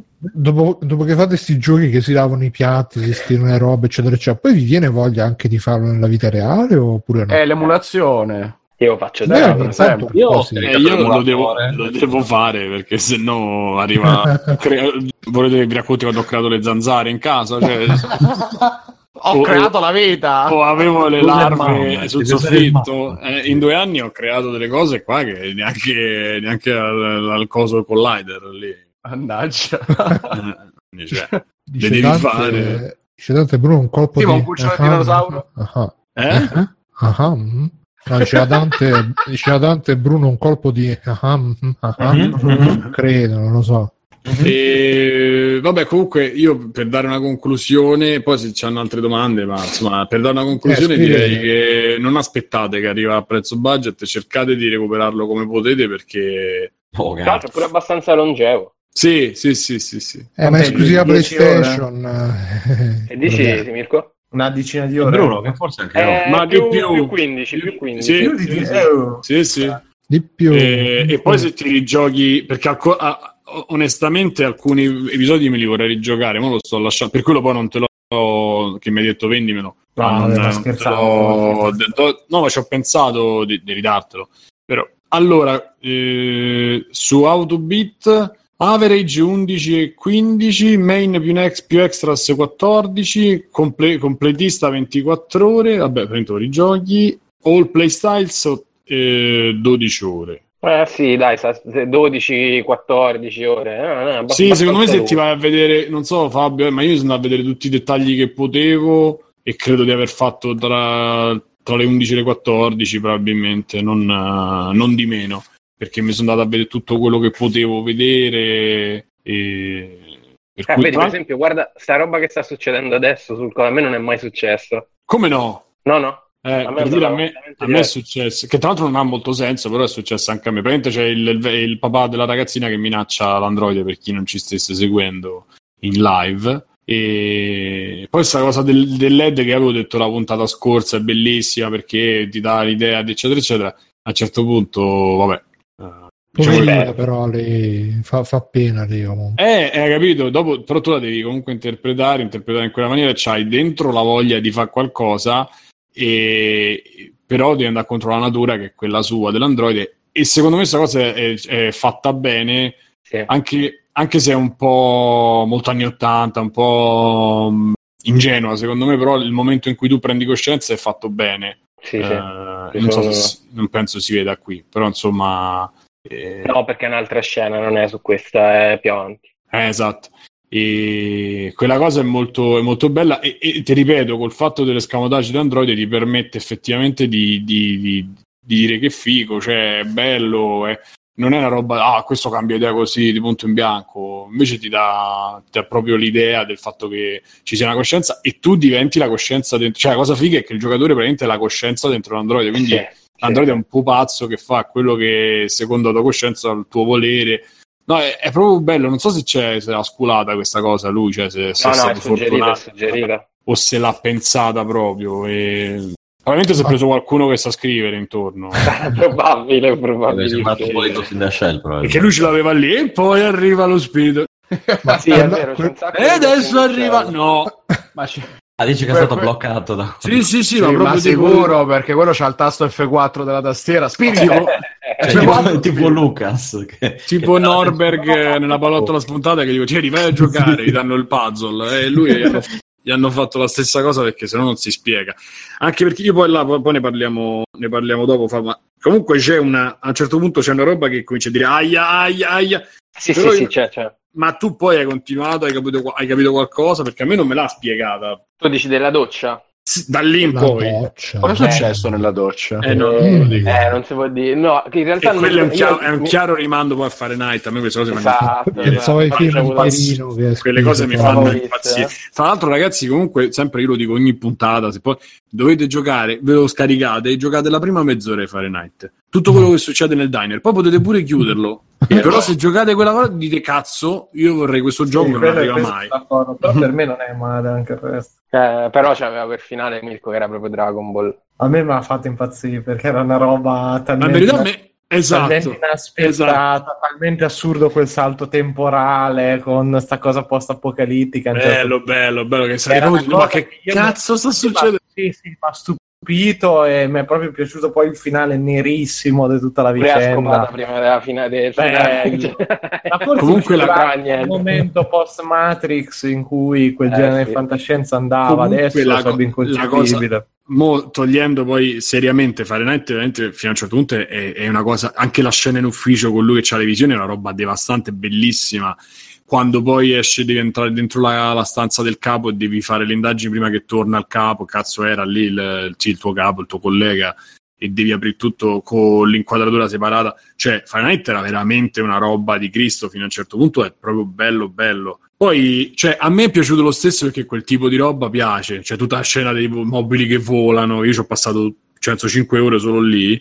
Eh, Eh, però se fai il tuo discorso pure Detroit è bello, eh, sì, ehm, Beyond è bello bello fino a che non arriva a quei due o tre momenti terribili, però ci sono anche dei momenti bellissimi su, su Sì, ma sì, però me Fahrenheit mi ha proprio preso, cioè, mi ha proprio preso in testa perché era quando fai que- un po' era il primo e poi quando fai quell'inizio dici no cazzo se il tenore è questo, ma anche che ti fa vivere le emozioni quando lei c'ha paura dentro l'archivio e c'hai l'ansia e devi, cioè la roba è bellissima e non c'era in un videogioco. Poi dopo per renderlo videogioco Infatti questo secondo me prende proprio il meglio di tutte le sue produzioni, nel senso prende il modo di essere sobrio da, da Heavy Ra- Heavy Rain e lo pulisce da tutte le cose che non funzionavano, prende eh, la parte investigativa da, da Fahrenheit perché la parte con Connor è- c'ha proprio dei momenti che sembra un po' Fahrenheit, un po' eh, Heavy è Rain. proprio Heavy Rain è quello con gli occhiali. Esatto, quello lui- là, in quei momenti più Seven, cioè, infatti pure la- la- l'inseguimento è molto evidente. E, e poi invece prende con cara la parte di Beyond, cioè quella più eh, d'emozione, cioè ci sono anche dei momenti che secondo me sono palesemente Oh, io alla fine, alla fine stavo lì lì, eh. Per piangere, dici? Eh, Eh, il finale di Beyond è bello No, emozionante. di cara, di cara, non tanto di... Ah. Sì, pure Beyond è bello, però... Per esempio con Cara, vabbè, tanto eh, si vedeva pure nel trailer, prima o poi ti troverai questa bambina a, a andare in giro e c'è Eh. un, un pezzo che ricorda proprio eh, Beyond, il momento con i barboni, Per- tutta quella paro, paro, paro, paro. E quindi secondo me ha preso un po' il, meglio Eh, lì ti vorrei chiedere che hai fatto lì. Eh, dopo te lo dico, dai. Sì, sì. Va bene, dai, allora io direi di fermarci qui per adesso. pure poi continuiamo, facciamo una sezioncina spoiler a fine puntata, così chi non se lo vuole spoilerare può fermarsi. eh, può- Comunque, dai, eh, mi fa piacere. Bravo Cage, bravo, bravi tutti. Ah, sì, no, ma sta cosa che. Che c'è la, la signorina quando accendi il gioco e dice ciao, bentornato. buona, buona. Eh, non diciamo, non si può dire niente su quello. La donna più bella dell'universo. Ti dice non ciao, si- che, bello, che bello che sei tornato. Che piacere Non che si può dire. Poi ti fai i test, ti fa fare tutti i. Sondaggio, sì. Prima di iniziare, dopo che ricarichi, ti dicevano attivare fare questo sondaggio e fai il sondaggio. Poi te ne fa un altro e secondo me ti cambia qualche battuta. e manda tutto a Ehm, Apple, anzi no, a Sony. No, poi, poi tra l'altro, no, non posso dire un cazzo di quello perché. Va bene, pure- parliamo dopo allora. Sì, è un altro momento che dici no. Però No, bella, eh. cioè lei è proprio bella, fatta Bella, bella. modellata bene, Bella si muove fatta. bene. Sì, sì, sì. Vabbè. Va bene.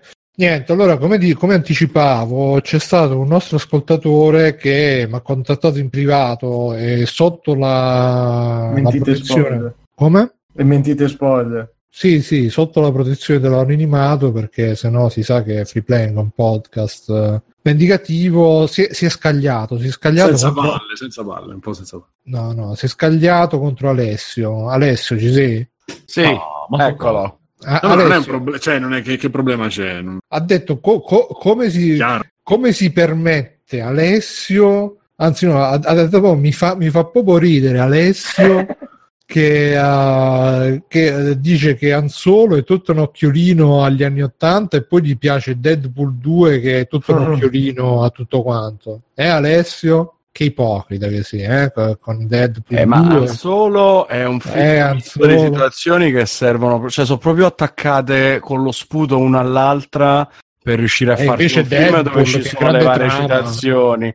E Deadpool ha una trama banale da fumettone, ma che intrattiene e diverte per quello che dura, per come l'ho vista io naturalmente, però eh, Han Solo sta avendo qualche problema un po' generale, quindi forse non sono l'unico a pensarla così e forse un pochino di obiettività in questa cosa c'è. Secondo me no, secondo me è molto meglio Han Solo di Deadpool 2. Sentiti, Eh, sarà so- quello, però Star Wars ha un po' questo problema che se uno lo vede con gli occhialetti rosa non ce la fa proprio a trovare i difetti, che devo dire. ma tu che cosa, che cosa gli vorresti dire Alessio a questo anonimo critico de- de- del tuo- delle tue opinioni e anche di te? Alessio, Logan, non sono so. io, lo sai che io. No, chi no, schifo, chi schifo faccia a faccia. Ma non- nemmeno mi interessa, non capisco per quale motivo non commentarlo Non ne direttamente, ma va bene. Insomma, Che gli devo rispondere? Gusti personali, mettiamola così, ma vorrei sapere questo Eh, ascoltatore che cosa ha apprezzato di Han Solo. ti, ti se a lui evidentemente è piaciuto. eh? Ti Cioè, fanno cagare cioè. sia Deadpool e Anzolo, non è che ci sono problemi. Guarda, io piuttosto che vedere Deadpool mi darei un piede di porco in faccia. Cioè, E la Madonna. No, quanto, lo, quanto lo voglio bene, guarda. Se non Ma- fosse ma- fidanzato, Eh. Questo Perché, voler ti- fare perché ti fa così? Perché ti fa Ma così per- mi sta proprio sul cazzo il personaggio. potrei fare anche la donna io, Alessio. Dove- Eh, dove- Flavio, che non mi sto dicendo. Il nostro Flavio De Felice. che deve rompere Eh. per forza la quarta parete, l'occhiolino, ah, perché eh, ah, que- quelli che ti, ti vogliono far ridere per forza a me fanno vomitare. È come quelli che sono rimasti sotto con Matrix eh, perché ma allora questo mondo non è la realtà, è una simulazione. oh, oh. E così Deadpool, oh, ma allora si rivolge agli spettatori, non si rivolge solo alle persone che stanno nel film. eh. E quindi, però, Io volevo dire solamente che Han Solo è un bel film e Deadpool è anche un bel film, quindi sono tutti, Grandi No, professionisti, tra l'altro. sono tutti e due bei film Sì. per bene, fatti da persone serie che fa- sanno quello che fanno, quindi Da due persone poi sono fatti. Va bene. E allora, poi c'è eh, qua ho, ho recuperato un po' di notizie anche vecchie. Ho fatto l'angolo di Nintendo. L'angolo di Nintendo. Vorrei iniziare con questa notizia che ness- forse non l'avrete sentito perché nessuno l'ha detto, nessuno ve lo dice.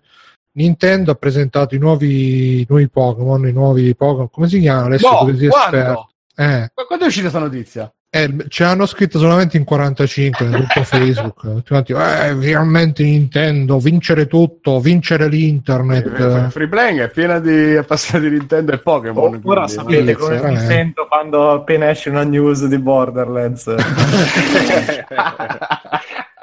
Eh, eh, che si chiamano Pokémon eh, Let's Play. Let's, Let's- let's go Eevee e let's go Pikachu. Cioè, Pensa- perché Ivi? Ivi che vuol È perché si riallaccia a Pokémon Giallo, non è ancora chiaro quanto sia remake di Pokémon Giallo e Nintendo già dall'anno scorso, mi pare, sta istituzionalizzando Eevee come seconda mascotte, perché gli- gli- or- non andava più bene avere solo Pikachu, evidentemente, non, non lo so qual è il piano marketing in corso, ma c'è sta cosa già da un po'. Ma Alessio, lo è vero stesso, Alessio. puntare in ritardati. Cioè, cosa... che ritardati? no, no, no, niente, dei grandi professionisti. Vergogna, ritardati. vergogna, vergogna, vergogna. Eh, quindi eh, dice che so- è ibrido, cioè che tu giochi sia sullo Switch sia, sia vai in giro per strada a catturare No, no, no, no, ca- Cioè, calma. No, è, mm, è un gioco Pokémon per Switch, ma con delle limitazioni. Infatti, questa cosa sta Mm. generando un po' di, di critiche. di- E non ci sono i combattimenti con i Pokémon selvatici, li catturi e basta. I Eh, combattimenti con- No, Sì. Osteria. Per- perché non si no, no. Ma guarda, allora, Sono stati i social Diamo- justice Sto warriors. sbagliando. No, no, no, Bruno, anzi, ti do, la un, ti do la un'ulteriore, ti do un'ulteriore arma per fare polemica. Eh, Perché praticamente Nintendo è l'unica casa che riesce a mascherare il fatto di aver rimandato il gioco ed essere Mhm. comunque applaudita senza venire minimamente attaccata per questo. Perché Nintendo l'anno scorso aveva detto del Ma 2018 gli arriva applausi- Pokémon su Switch. Scusa, scusa Alessio, gli applausi sono tipo... Non lo so perché Eh, non ho sentito l'audio. Sai che io non sapevo, io non sapevo della notizia di questo Pokémon, l'hai detto tu adesso. Nintendo l'anno scorso aveva fatto l'annuncio stiamo facendo un gioco Pokémon per Switch super nascosto alle 3 dell'anno scorso se vi ricordate che non se n'era accorto nessuno che l'avevano annunciato che Eh, capita dopo che a tutto- volte la Nintendo faccia dei, dei giochi, sai, delle IP un po' vecchie, le riprende, no? Eh succede però non ce l'aspettavamo. Vabbè Ah, Bigio, Bigio, Effettivamente la polemica- God of War è una cosa nuova, nuova. eh Ma dai se polemica E allora il PD... Ferm, Eh, ferm, ferm, ferm. Rosicone. C'è il doctor, c'è doctor che ascoltate la voce della verità c'è il doctor che dice è Eh, solo uno bravo, spin-off Doctor. Quello vero è rimandato l'anno prossimo Questo doppio gioco che esce quest'anno è uno spin-off eh, un po' alleggerito, pensato magari per avvicinare i giocatori che hanno scoperto, riscoperto Pokémon con Pokémon Go anni Ti fa. posso raccontare un bellissimo aneddoto su Pokémon Go poi? vai. Cioè, questo proprio è clamoroso, ci ho, ci ho riso un mese. Ah, praticamente c'è un mio amico che non si sa perché gioca ancora a Pokémon Go. Perfetto. E già, Ce l'abbiamo anche noi un amico Ah, sì, è meno vero. fortunato che ancora gioca. Gli siamo molto vicini. Già fa ridere, vabbè, comunque questa cosa me l'ha raccontata 3-4 mesi fa e mi ha raccontato che una volta mentre giocava a Pokémon Go ha visto un ragazzo che giocava a Pokémon Go pure lui, allora si sono messi a parlare, ma, ma tu che squadra sei? Perché ci sono le squadre, ma non so bene come funziona, non mi ricordo, Eh, tipo blu, gialli e aiutami Alessio, rossi? Rossi Rossi, sì. Eh, ok, allora si sono messi a parlare, erano tutte e due blu. Allora, ma dai, allora, visto che abitiamo tutte e due in zona, ogni tanto magari ci troviamo, questo e quell'altro, vieni sul gruppo Madonna. WhatsApp. Me l'hanno Aspetta, stuprato! aspetta. Svegliate sul un gruppo- fosso tutto Vieni sul gruppo WhatsApp in cui siamo tutti blu, così ci organizziamo, facciamo i ride tutti insieme. Allora lui sto avendo pacificamente- paura questa storia Aspetta, aspetta. Allora lui pacificamente ha detto va bene, dai, così ci, ci vediamo, andiamo insieme e troviamo i Pokémon. Allora, una sera, un sabato sera, questi qua del gruppo WhatsApp si stavano organizzando per andare a fare sto ride. E sto mio amico gli ha detto: Guardate, io stasera esco con dei miei amici. Allora questi qua del gruppo gli hanno risposto, eh, ma i tuoi amici sono della squadra gialla, non dovresti uscirci.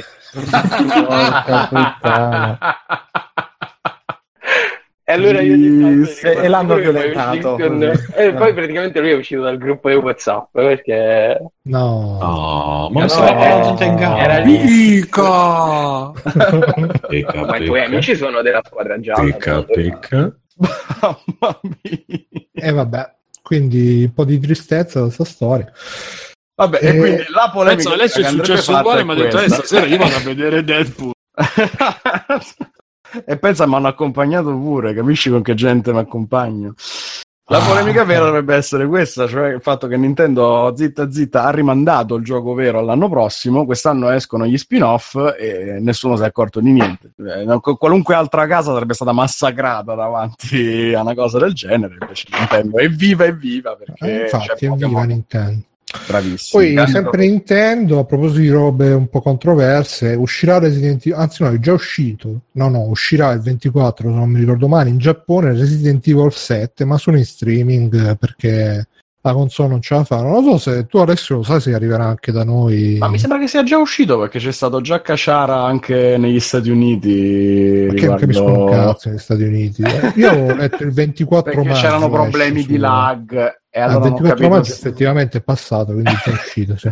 mi stavo confondendo sulla data. Comunque ma non so se avete letto... Boh, vabbè che l'ha messa Alaska, quindi non è che ci possiamo affidare, però insomma si parla di... che già hanno spoilerato tutto le tre di Sony. Ma sì, Ma sono uscite delle. tutto hanno spoilerato, Sì. no? Ma ne, ne è uscita una credibile. Non ditemi niente volta. perché io non sto guardando nulla. Mm. Beh, allora Resident Evil alla fine 2 delle tre Sony Remake, muore. Resident Evil 2 Remake ci credo. Devil May Cry 5 mm, Splinter Cell sì, già se ne parlava alla conferenza Sony che questo è portoghese. Eh... No, sono usciti dei Ah, biglietti c'è già con, tu- eh. con degli elenchi di giochi, però non si sa quanto siano veri. siano Vanquish veri. 2 Spyro, mamma mia che schifo. No, Vanquish 2 se fosse vero proprio Eh, magari Vanquish Metal Gear C'è anche Solid Snake Eater Remake. Vabbè, ma è sembra- veramente una cazzata. Sì.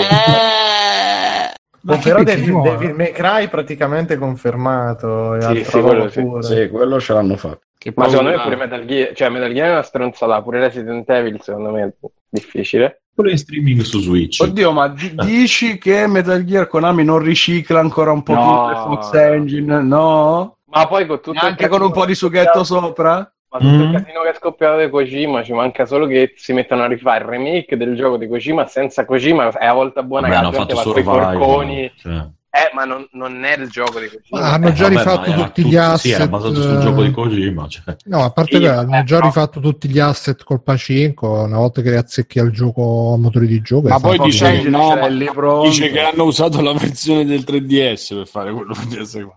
Ah, Sì. capacissimi, eh. Vabbè, comunque uh, ci suggerisce Backsoft che ringraziamo come al solito per la regia che Resident Evil 7 è uscito solo in Giappone, quindi niente da fare. Sono in streaming. E poi il 29 giugno torna in NES Mini, quindi tutti quelli che se ne sono comprati 20 per rivenderli. Attenzione, ho a giocato al prezzo Super caro. Nintendo Mini da poco. Ah, com'è, com'è Street stato? Fighter 2. Boh, è stato come un Raspberry molto costoso. Niente, tutto qua. Basta, Mm. la mia impressione. Però questa ebbrezza della legalità, eh. Sì, ma un po', infatti, mi ha fatto perdere tutto il gusto per i videogiochi. Non mi piacciono più i videogiochi. Mi sono piaciuti.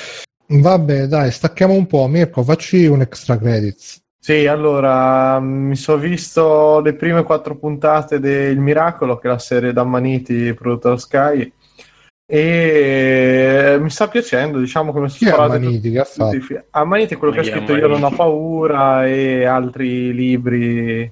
Di Gabriele Salvatore. Sì, praticamente. Io non ho paura di Gabriele Salvatore. Di Gabriele Salvatore. Comunque, allora, la, la storia è molto molto semplice, racconta che dopo un ride eh, fondamentalmente a casa di un boss, cioè per arrestare un boss mafioso, trovano una statuetta della Madonna che piange sangue. E il problema è che questa statua della Madonna fa tipo 600 litri di sangue in eh, qualche giorno.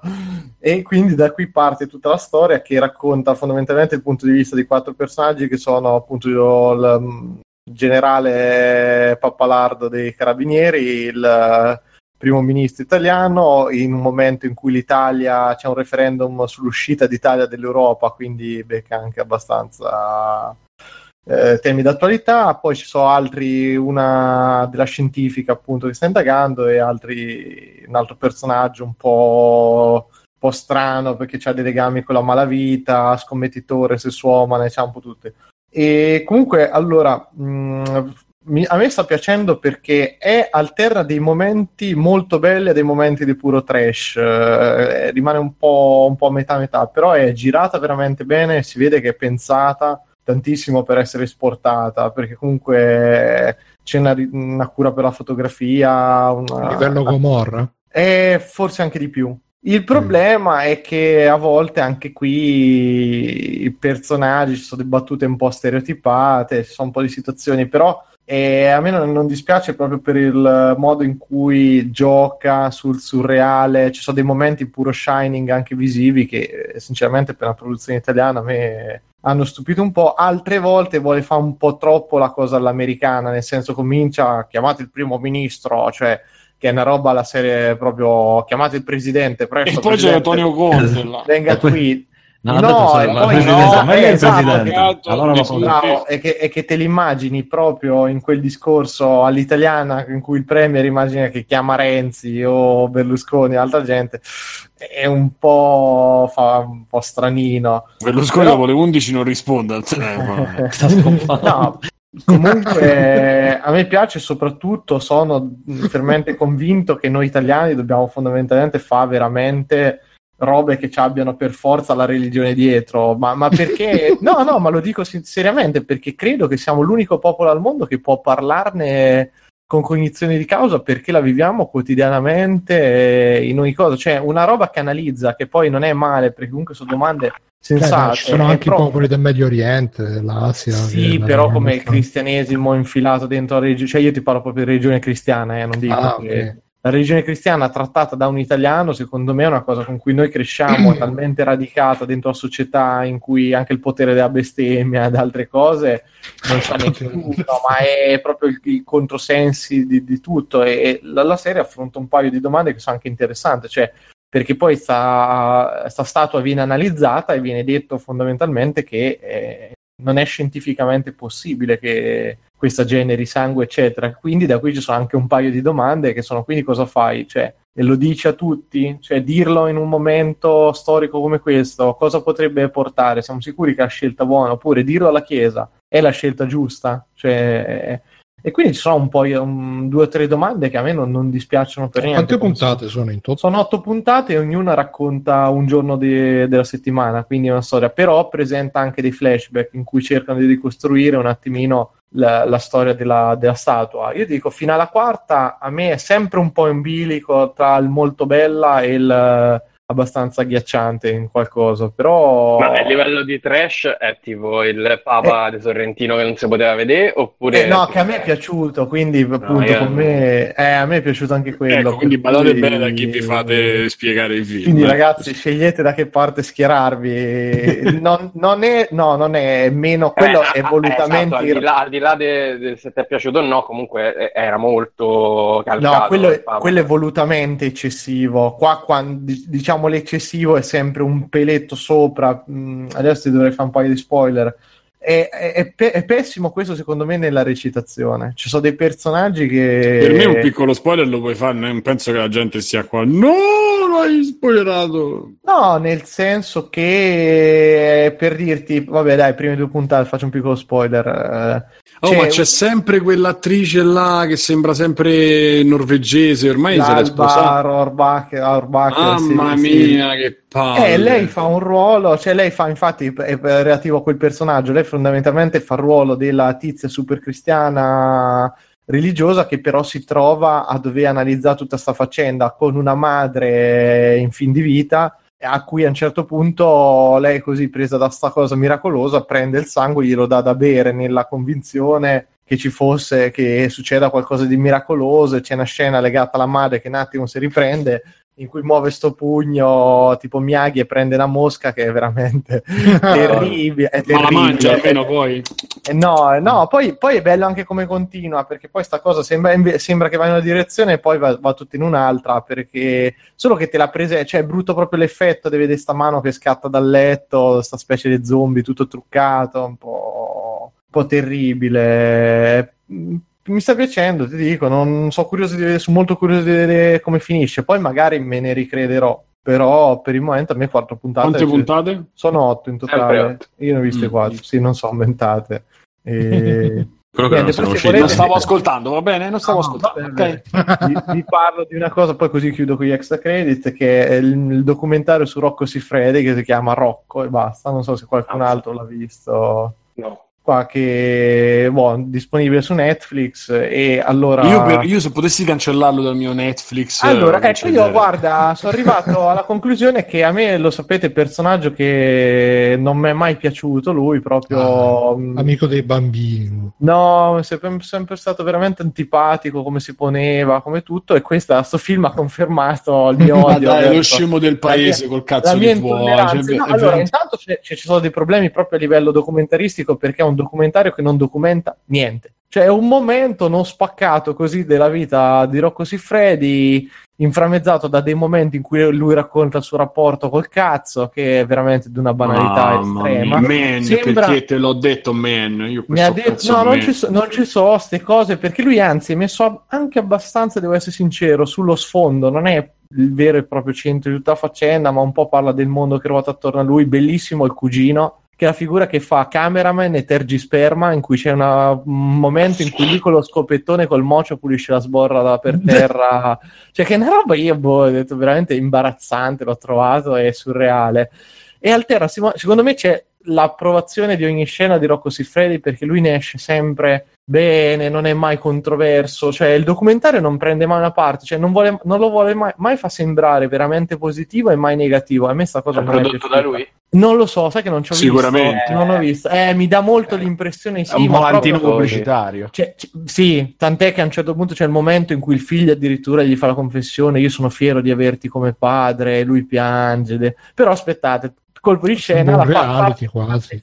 parte finale è, è, un po', è un po' così, è un po' così e parte Da finale. Google pare che non sia. Ma non è lui, no. Non è il suo falso nome Fabri No, Sport. è un francese, mi sembra il regista, Sì, però. sì, è francese. E Che par- tristezza. parte finale fondamentalmente in cui lui dice che era in quel periodo della sua carriera in cui lui dichiarava che si sarebbe ritirato dal porno, quindi è proprio lui in 3-4 cui- anni fa, mi sembra. Sì, mi sembra, di- mi sembra di sì, dopo che c'aveva avuto sta parentesi in cui andava trans, che io sarei veramente curioso di vedere se riesce, se, se uno, se uscisse un video in cui lui è col trans, che gli- le palle che gli sbattono sulle cosce o che si strofina col cazzo del trans, vorrei vedere se riesce a mantenere questo status di maschio alfa che ce l'ha sempre duro, lui l'unico porno divo che non c'ha bisogno di... quando tutti confessano di usare punture, aiutini, eccetera, lui ancora c'ha sta nomea di Eh, quello invece che... peperoncino, man. A parte, allora, a parte che c'è la storia che a me mi ha veramente lasciato male, in cui lui dice che dopo il funerale, che è diventata famosa anche la zanzara, l'avevano ritirata fuori di lui dopo il funerale della madre, che una amica della madre appunto va a consolarlo, lui tira fuori il cazzo, gli sbo- glielo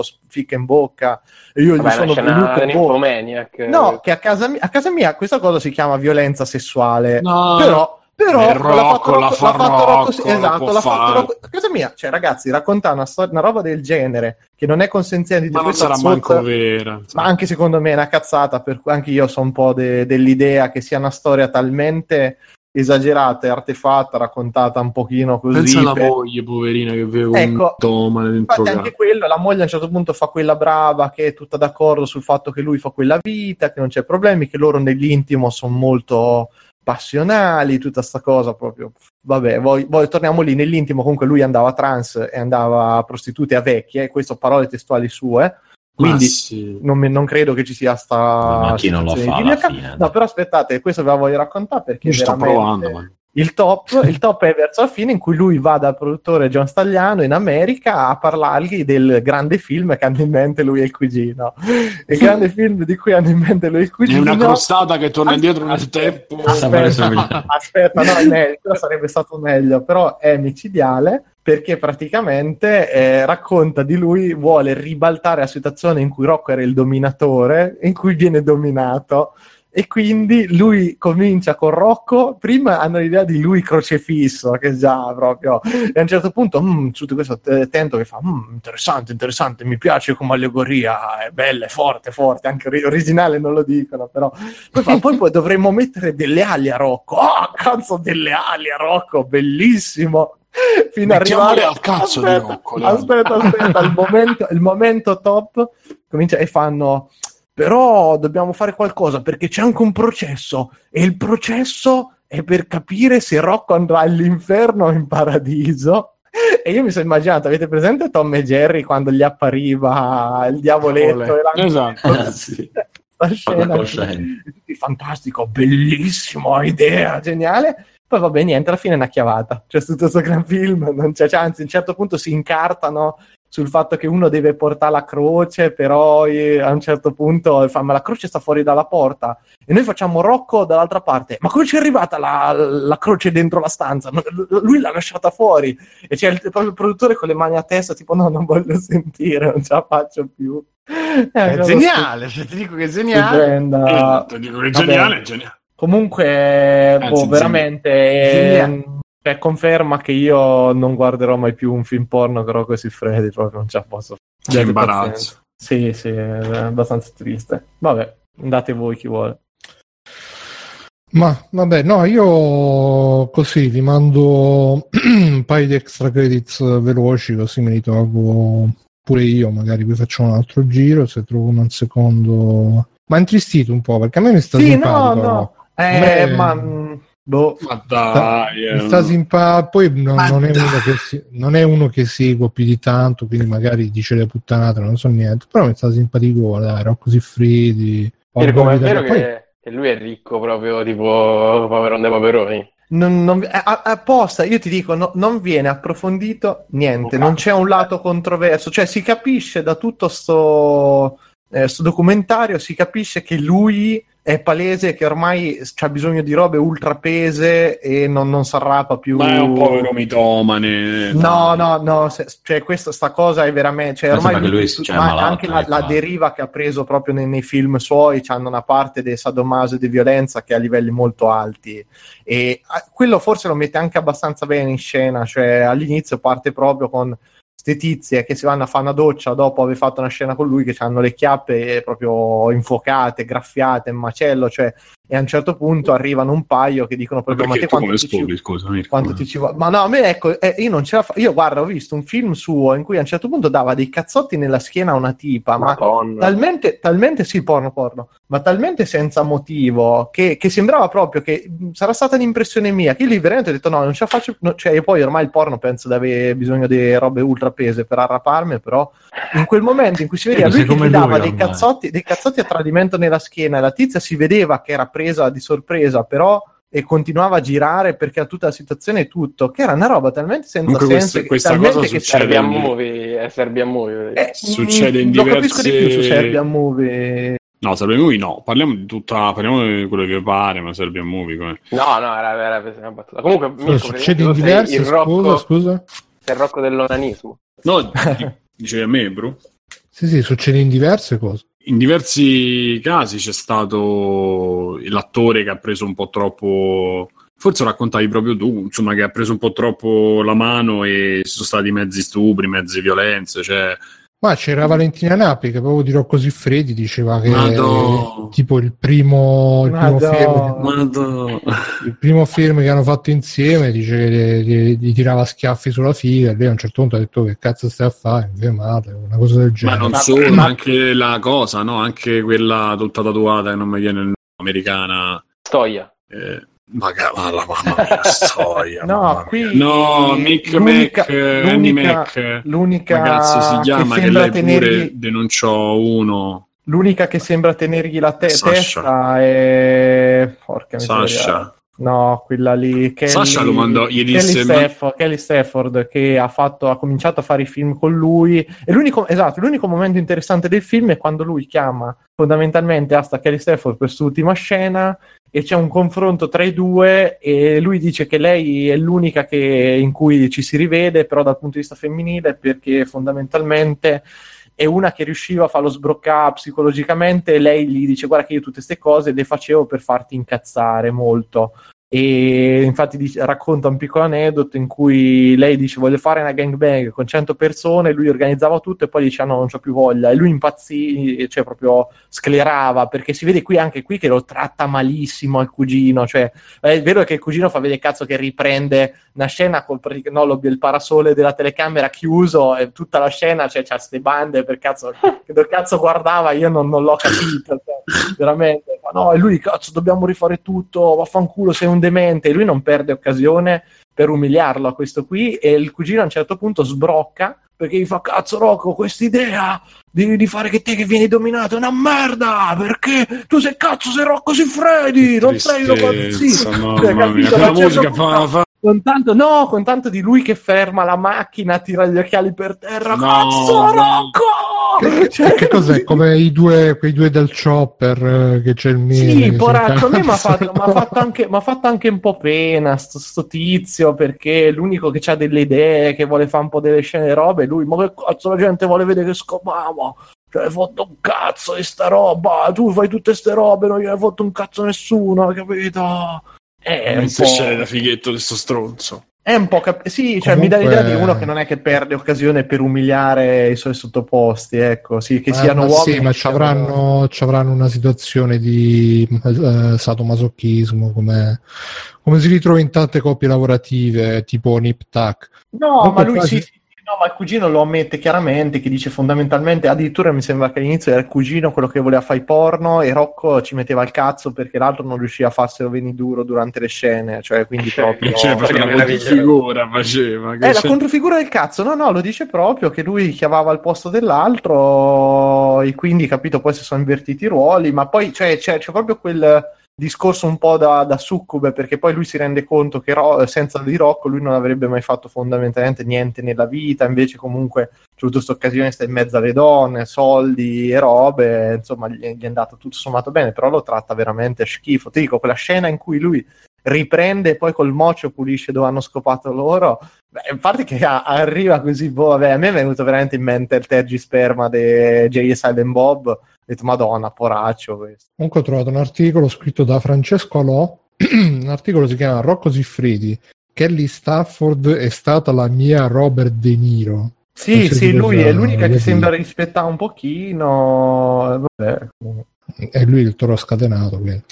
Comunque, vabbè, dicevo, faccio un paio di extra credits mie. Allora vi consiglio molto brevemente Isekai Putin, che è un manga che ci hanno segnalato su, sul gruppo, ce l'ha segnalato Stefano O. Grazie Stefano.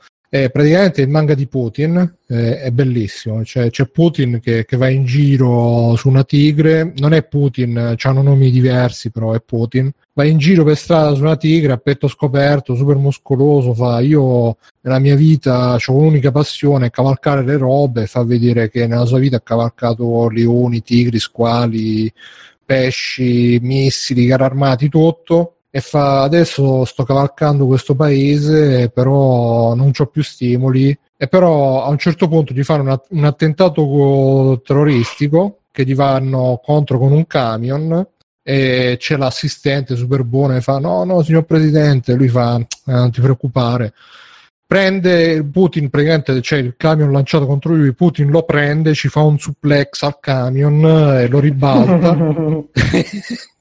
Solo che praticamente eh, mentre lo ribalta va a scardinare una statua che perde la, una statua di lui tra l'altro che perde la testa, gli cade in testa, lui sviene e si risveglia in un mondo fantasy dove ci sono due che stanno combattendo contro un drago, il drago fortissimo, a un certo punto va il drago contro Putin, Putin prende il drago, gli fa un suplex e poi si mette a cavalcarlo e dice ah finalmente sto riscoprendo la sensazione di cavalcare qualcosa, che bello eccetera, eccetera. Poi però il, il drago lo scardina e finisce così la prima puntata. È bellissimo. Eh, la- una delle robe più belle che ho mai letto, ma anche perché i giapponesi comunque hanno questo potere che prendono questi miti che abbiamo noi in Occidente, che però noi non sappiamo come, come, come raffigurarli, come rappresentarli. Invece i giapponesi sanno sempre tutte le. ma In realtà gli orientali in generale, perché anche quel film con Schwarzenegger. Con, eh, scritto da quel coreano, fatto da quel coreano, com'è che si chiama? Quello che lui fa lo Mm. sceriffo ottantenne. Sì, eh,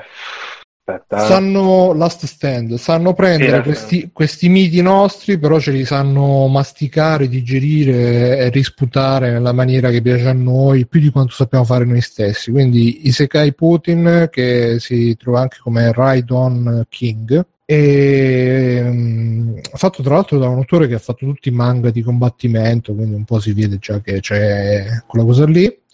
E poi mh, questo è stato un periodo in cui ho riscoperto il retro gaming. um, ah, ah, eh, gli emulatori. ah. E quindi ho iniziato che mi sono messo a giocare Dungeons and Dragons Chronicles of Mistara perché avevo voglia di giocarmi un picchiaduro È il primo, vero? Mm, no, praticamente Chronicles of Mistara è una collection che ha tutti e due i capitoli. Il Ah, primo ok, è ok. Il primo è Tower of Doom e il Ah, secondo è Shadow. Stupendo quello. il il secondo è Shadow of Mistara. Ho giocato mi più altro, sì. ho giocato più, più che altro Shadow of Mistara perché boh, il, il primo l'ho trovato un po' più legnosetto, anche se poi dopo aver giocato Shadow of Mistara un casino, ho giocato Tower of Doom e mi stava piacendo più Tower of Doom. Ma infatti secondo me il primo è molto più bello perché è ultra tecnico, è molto molto più... Non lo so, il secondo c'ha più mosse. È più lento, è, ve- è vero, sì. Il secondo è più un picchiaduro, il primo invece c'ha proprio quel qualcosa in più che devi usare le abilità giuste, poi c'è tutte le, anche le cose segrete, nascoste un pochetto. Ma anche nel secondo, nel secondo addirittura ci sono proprio dei segreti, tipo delle armi speciali che prendi solamente in certi punti se fai certe cose. È abbastanza corto, ovviamente, come un gioco da sala, non è durare delle ore. Mm. Durerà massimo una mezz'oretta, una run. Però eh, c'ha tutti questi bivi, tutti questi segreti, eh, per cui se uno vuole a scoprire tutti i vari infatti ci sono tutti gli achievement che si sbloccano e ci sono anche mh, delle modalità che praticamente normalmente nel gioco si rompono le armi si rompono le armature. No le armature no però le armi sì. Si possono per esempio impostare che non si rompono le armi che ti ricarichi quando ammazzi i nemici. Insomma ci sono i cheat eh, che lo rendono molto più godibile e, però la cosa bella è stata che a un certo punto ho trovato una partita online di gente che io l'avevo appena iniziato a giocare, però ho detto dai che cazzo, due francesi, io ero il terzo, ci siamo messi a giocare, loro erano già l'ultimo, l'ultimo capitolo. Abbiamo finito l'ultimo capitolo e è sempre bello, è sempre bello quando giochiamo in doppio a sti giochi che proprio è come mo è veramente come tornare bambino perché quando quando, fi- quando finisce che c'è tutto il roll dei credits ti senti proprio ah, come quando in sala giochi hai finito il gioco ah che bello finalmente l'ho finito. Poi alla fine esce congratulations. Mi sono sentito veramente forte e felice. E quindi preso bene da sta cosa mi sono scaricato il Fightcade che è una, praticamente un, un emulatore più che altro è un front-end che fa da connettività online per eh, altri emulatori, principalmente il Final Barn Alpha, che supporta più o meno tutti i giochi del MAME, più Mega Drive, più PC Engine, più altre robe. E praticamente questo Fightcade puoi giocare online con altre persone, tutti i giochi supportati dal, dal Final Barn Alpha e per ogni gioco c'è una stanza, tu vai nella stanza, sfidi le persone e ti metti a giocare con loro. Nella pratica eh, le uniche stanze popolate, ma parliamo sempre di 12, 13, 20 persone massimo, erano quelle di picchiaduro uno contro uno, quindi Street Fighter 3, eccetera, eccetera. Eppure là mi sono fatto un po' di partite da Street Fighter 3 e, e ho fatto il culo a un francese, vaffanculo, e ho fatto un po' di partite anche a ho giocato a Mokau quello, quello tipo Sunset Rider però con le mucche con un tizio E pure là c'è sempre la cosa bella di, di giocare i giochi da sala in due. Che, che, voi lo sapete, io ho detto tante volte, tutti questi emulatori, l'unica cosa che gli manca è il multiplayer online. Adesso ho scoperto che c'è, sono felicissimo. Peccato che appunto non ci sia tanta gente per uh, i giochi oltre i picchiaduro uno contro uno. Però, Bruno, mi sono di dirtelo comunque che io ce l'ho, dico pronto ma quasi. Eh, infatti con Stefano stavamo pensando di organizzare qualcosa anche su Twitch, vedremo se organizzeremo qualcosa. E poi l'ultimo di questa serie è la Sega Genesis uh, Collection, Sega, uh, si chiama precisamente Sega Mega Drive e Genesis Classic Collection, che è una, appunto una, una raccolta di giochi del Mega Drive uh, che che si possono giocare. C'è un'interfaccia che ti fa vedere la, la cameretta con la console che se clicchi sulla console fai partire il gioco e cose del genere. Uscito su Steam, PS4, Xbox diverso tempo fa, però, però, però, e di questo devo ringraziare il Codolo che l'ha detto su NG Plus, se no io non me ne accorgevo, qualche giorno fa hanno fatto una, un aggiornamento che c'è il multiplayer online. L'ho provato e anche lì mi sono fatto un po' di partite. Purtroppo non è di tipo drop in, drop out, nel senso che ti devi mettere a cercare la partita e poi una volta che la trovi inizia, però inizia dall'inizio del gioco, non ti puoi iniziare a giocare, mentre la cerchi puoi giocare, però poi quando trovi la, la persona con cui giocare devi staccare quello che stai giocando e giocare qualcos'altro diciamo dall'inizio. E, e, quindi niente mi sono fatto un paio di partite anche lì um, quella più lunga che ho fatta è stata Streets of Rage 2 con un tizio anche lì è bellissimo perché è come parlare con qualcuno senza parlarci perché ci sono tutte quelle cose tipo che vedi che uno non c'ha energia allora gli lascia roba da mangiare oppure te la lascia lui oppure vedi che vi, vi scontrate, allora uno si mette sopra, l'altro si mette sotto. Sono veramente sensazioni da un po' da ospizio, però proprio bello, bello, bello. Sul gruppo qualcuno ha detto che c'era lag. Io onestamente non ho, per fortuna non ho sperimentato nessun lag né con Fightcade né con ogni tanto sì, vabbè, qualche rallentamento sporadico, però in generale tutto molto giocato, addirittura anche Street Fighter 3 che oddio, un po' di lag forse ce l'aveva, però riuscivo a fare combo e tutto quanto molto serenamente. Quindi vi consiglio queste, queste tre robe: Fightcade, uh, Sega Mega Drive Genesis Classic Collection. Purtroppo Chronicles of Mistaro ho beccato solo quella partita online e poi nient'altro più. Quindi se avete qualcuno con cui giocarci online bene, se no al massimo lo fate single player. Anche single player non è male, cioè si lascia giocare non dura tantissimo perché dopo un po' uno si rompe giustamente di rifare sempre lo stesso gioco, però dura di più del, del picchiaduro a scorrimento medio, diciamo. E niente, detto ciò, Alessio, tu c'è qualche Xagez? Sì, ho qualcosa. Uh, allora, uno, uh, sono ancora nella mia foga dei Musu e sto giocando Iron Warriors Definitive Edition su Switch che è nient'altro che il port della versione che hanno fatto originariamente per Wii U.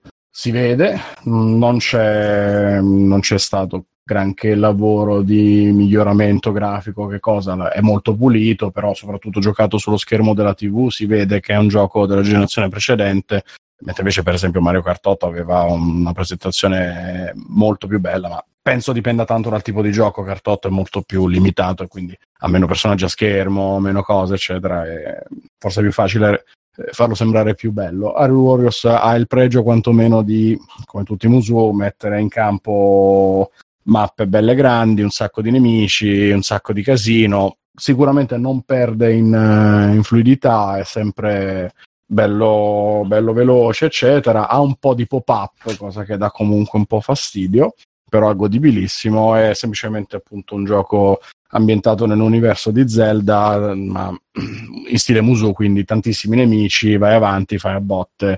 È ancora più semplice di, di Fire Emblem Warriors, di cui avevo parlato qualche settimana fa, dove c'era un po' più dell'elemento strategia. In Hyrule Warriors l'elemento strategia è praticamente assente, semplicemente scegliete il personaggio preferito e andate eh, anche perché il sistema di controllo è lo stesso, ma la resa dei personaggi è diversa perché cambia la fisicità degli attacchi, quindi ovviamente Link ha la spada e, e ti trovi in un modo, mentre i personaggi che hanno il tomo, che, fanno, che evoca le magie, il fuoco, eccetera, oppure eh, Ganondorf che ha le due spade, eccetera, combattono con, con una pesantezza diversa, ma i comandi che utilizzate sono sempre eh, gli stessi. Ha un banalissimo sistema di combo su tre tasti, eh, schivate e cose così. Ci sono degli oggetti che richiamano ovviamente quello che succede nella saga principale di Zelda, per cui ci può essere eh, lo strapiombo da superare con il lanciancini, la pozione, tutte queste cose qua. Quindi chi conosce la saga di Zelda ci si trova tranquillamente,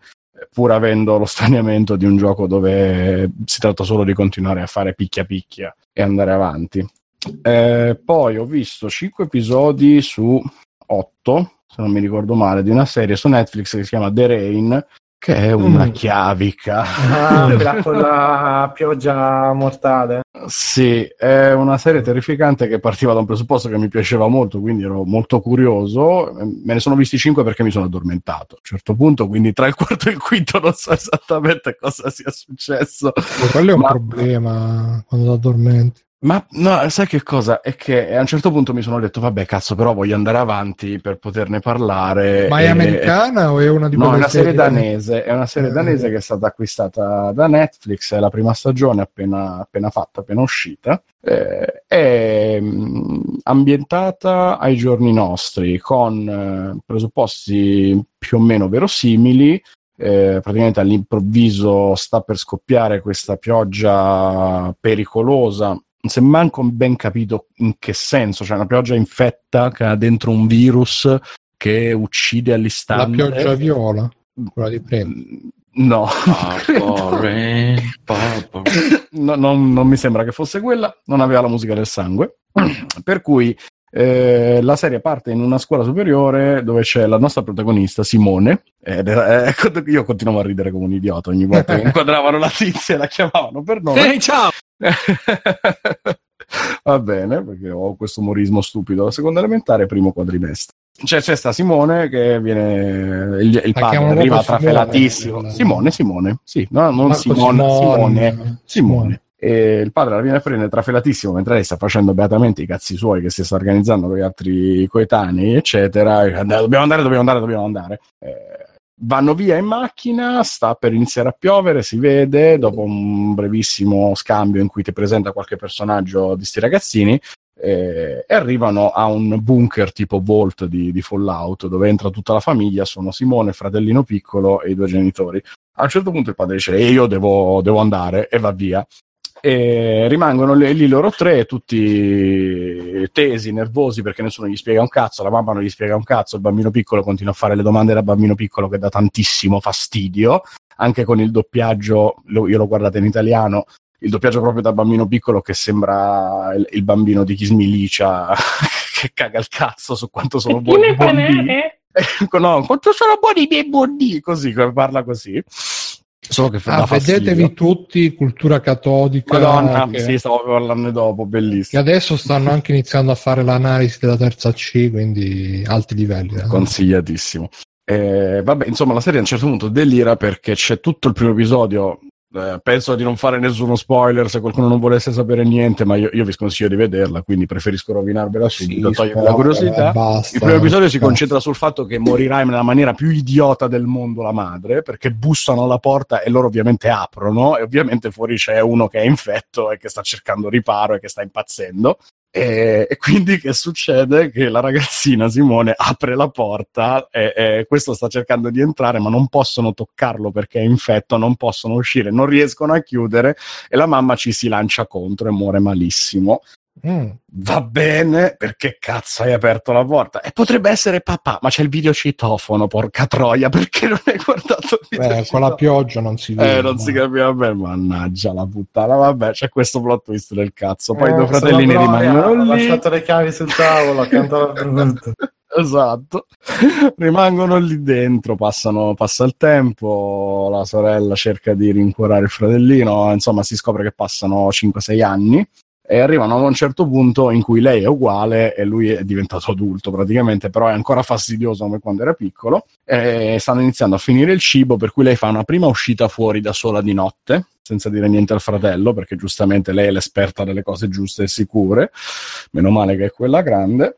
E mentre fa questa uscita fuori in cui non riesce a trovare cibo in una cittadina vicina, viene vista. Quindi, ovviamente, poi, eh, appena prima di rientrare nel, nel volto, chiamiamolo così, la acchiappano questo gruppo di, di sconosciuti che è sopravvissuto alla pioggia e eh, da lì parte diciamo il casino, ma il casino si rivela essere il viaggio con cui partono ovviamente alla ricerca del padre di loro due, perché l'unico piccolo indizio sul motivo della, della, storia è che il fratellino avrebbe fatto qualche esperimento che lo rende la chiave per trovare l'immunità al virus Donna, adesso nella pioggia, qualcosa del genere. Eh, eh, c'ho, c'ho, c'ho, un po' di così. déjà vu di Altered Carbon in questo momento. Fratelli, fratellino, fratellino con esperimenti, bisogna proteggerlo a tutti i costi. Sorella Simone, che è cretina, e apre la porta agli sconosciuti. io, ve la posso racconta- io ve la posso rispiegare la trama di Altered Carbon. io, io solo, qualche solo chiarimento. Alessio poi riracconta Frankenstein. e quello rimane negli anni. Vabbè, Altered Carbon piaceva un sacco la, me- la medicina. È insomma una serie che vi sconsiglio, vi sconsiglio assolutamente perché va avanti con le sue Qualcuno di voi ha visto, ha visto The, The Dark? Che io ho provato a vedere. No, io l'ho vista e mi era piaciuta molto. Anche a me non ero dispiaciuto. Addirittura Fino al finale. Fino al finale. Il finale è un po'. mm. Mm, un po' strano. Non lo so, io l'ho No, il finale mi ha lasciato un poi- po' mm, con- con a quel me gusto di non ce n'era bisogno. Puntata, quinta puntata, sto già appunto da... Però la finirò di vedere un giorno. Ma secondo me vale Ah, la pena. avevo iniziato a vedere quella, Dark. poi ho visto a Grezzuko, ho detto dai, che cazzo mi sto a vedere? Ah, Grezzuko No, bellissima. L'ho finita, poi bellissima Grezzuko. No, no, no. Vabbè, The- Rain, insomma, ragazzi, a un certo punto sfora nel, nell'Hunger Games con i problemi degli, degli- del genere Young Adult, sì. ragazzini, madonna, che schifo. Mm. Le puttanate fatte apposta per fare casino nella puntata e andare avanti. No, no, no, no. visto 13, eh, 13? No. 13 Sto motivi? guardando la padrona. No. Mm, perché Pure boh, la- lì sono indeciso, eh, ma mi sa che è molto da, da femmine come serie, perché anch'io l'ho Sì, sì, parlare no, da... se sei femmina è perfetto. Infatti a chi è che piace qua, no? Eh, ma nessuno l'ha visto. Eh, nessuno la vede, dai, forza. Io, Beh. io non l'ho visto, anche Eh. se ogni, ogni volta che appiccio Netflix c'è sta sempre sto cazzo di trailer 13. Sì, è vero 15, che adesso è proprio... Ha visto, ha visto Ilaria la prima stagione, Ecco. gli è Eh, piaciuta, la dai. seconda non, non le sta piacendo. Tra l'altro, passivamente la sto vedendo pure io la seconda perché se la vede, stiamo insieme, è una palla assurda, proprio una palla clamorosa. E invece coso Westworld qua qualcuno se l'è visto. Ah, io mi sono dimenticato della sua Sono, sono alla esistenza. quinta io, quinta puntata. A me non dispiace, però è un po' noiosetto. Mm. Vabbè, quindi insomma, queste serie TV cioè, non, non- riescono a. Non riescono a, a tenere l'attenzione. Cioè, io ogni volta che dico, "Ma mi vedo una serie. Oggi mi sono fatto questo, questo fioretto, questo proposito che invece di perdere tempo a vedere serie TV, comincerò a vedere robe di scienza, di cultura, di. Oppure leggere un buon libro. E anche leggermi un buon libro perché, cioè, cazzo, non posso stare a perdere tempo a vedere quello che si è perso il figlio, che, che stava a giocare col fratello, il fratello si sente in coppa, basta, cioè, che cazzo. Comunque, non so quanto lo terrò a sto proposito, probabilmente per niente. e vabbè, Bijox, che... Sì, sì. Eh, Cosa sì. volete? Allora, molto rapidissimamente ho un simpatico... Cosa c'è? un bu... No, niente, cosa volete? Sembrava Un- delle rose. Ah, ok. Eh, Velocità urbana 50. Mm. Eh, Dicevamo, in primis vorrei ricordarvi di guardare la serie tv Legion, Legion Lezzo. eh, Lezzo, che è una serie bellissima eh, ed è Ma bellissima. dai, ma pure quella, gli X-Men, però quello pazzo che vede- c'ha le visioni che Mm, parla. quello c'è solo nella prima serie, e poi la seconda serie che Ah. è in corso non è più pazzo. anzi. prende le pillole. No, no, no, no, no. È Che lui praticamente chi sarebbe? Il pazzo. figlio di Reed Richards, la torcia umana. di Xavier Ah, e di un'altra di La cui non mi ricordo il umana. nome che chiamerò Cinzia. Moira, Moira Moira McTaggart.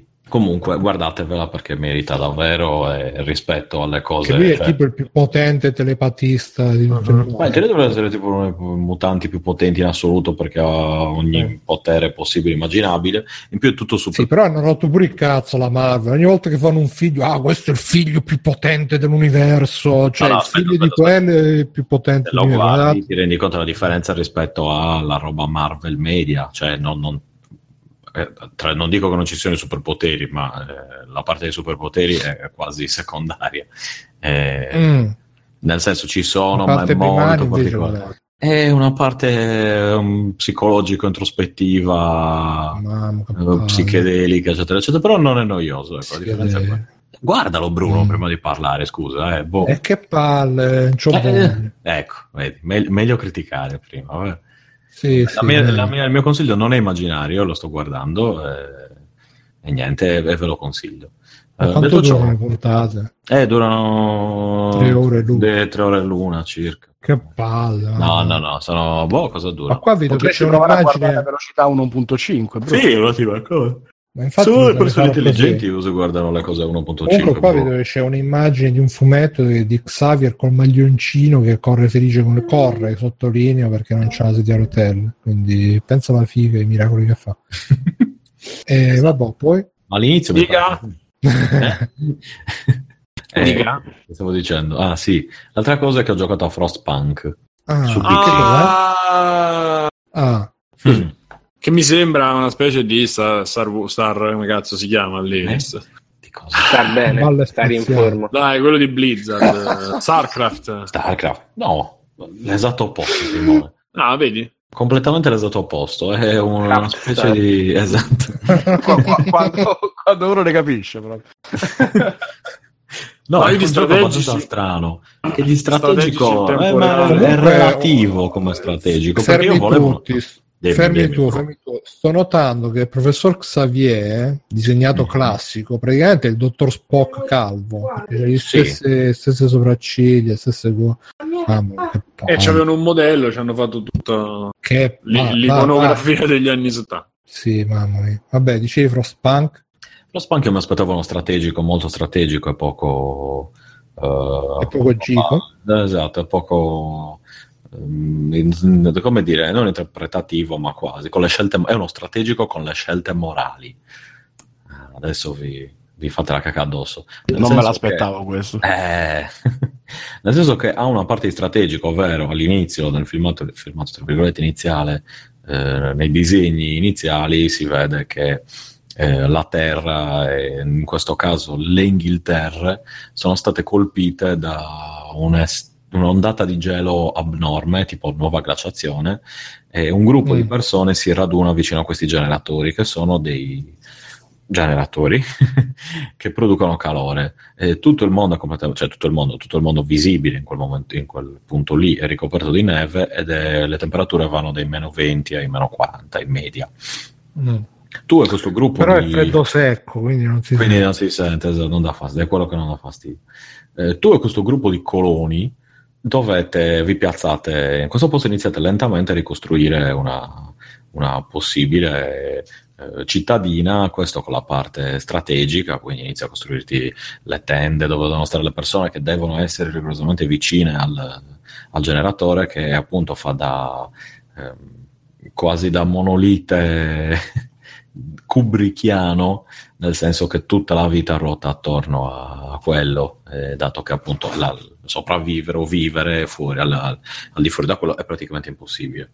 Lentamente però ti scontri contro una serie di problemi, ovvero eh, ti rendi conto che magari che non arrivi alla fine del mese. eh, che sì, perché mo- i- hanno messo le mani nelle tasche degli italiani, no? E quindi è successo Sì. quello. Eh, Però comunque l'amministrazione è cambiata, infatti adesso sono io che devo amministrare queste persone qui. In certi casi ti rendi conto che, ad esempio, non hai costruito abbastanza in fretta determinate cose, allora Ma su devi. PC hai giocato Su PC, o sì, su- sì, sì. No, ho preso su PC. Adesso con una scheda video decente posso Che giocare a questa cosa. adesso? Una G- Zo- Zotac GTX 1060, boh, da 6 giga. Ah, Eh. signorino si è fatta la scheda video. no, vado a Eh, scheda video. shh. Me la sono fatta. Ehm, Il resto però uguale, è ancora quello di Simone, è il, il processore che mi aveva spedito Simone, scheda madre di Simone. Eh, Di RAM computer, non sto scherzando. sono ancora le RAM montate al contrario. Perché esatto, infilate con un calcio. E tu non sbagli mai, tu non sbagli mai. No, scherzo, scherzo. Eh, detto, detto ciò, lì ti rendi conto che devi, ad esempio, eh, fare dei turni di lavoro più lunghi se vuoi mantenere un certo livello di carbone per alimentare il generatore. E allora cosa fai? Istituisci dei turni di lavoro più lunghi. Questo però inficia due cose, eh, due punti fondamentali del gioco. Una è la, eh, la fiducia che hanno diciamo, le persone, i coloni nei tuoi confronti, e l'altra è la speranza.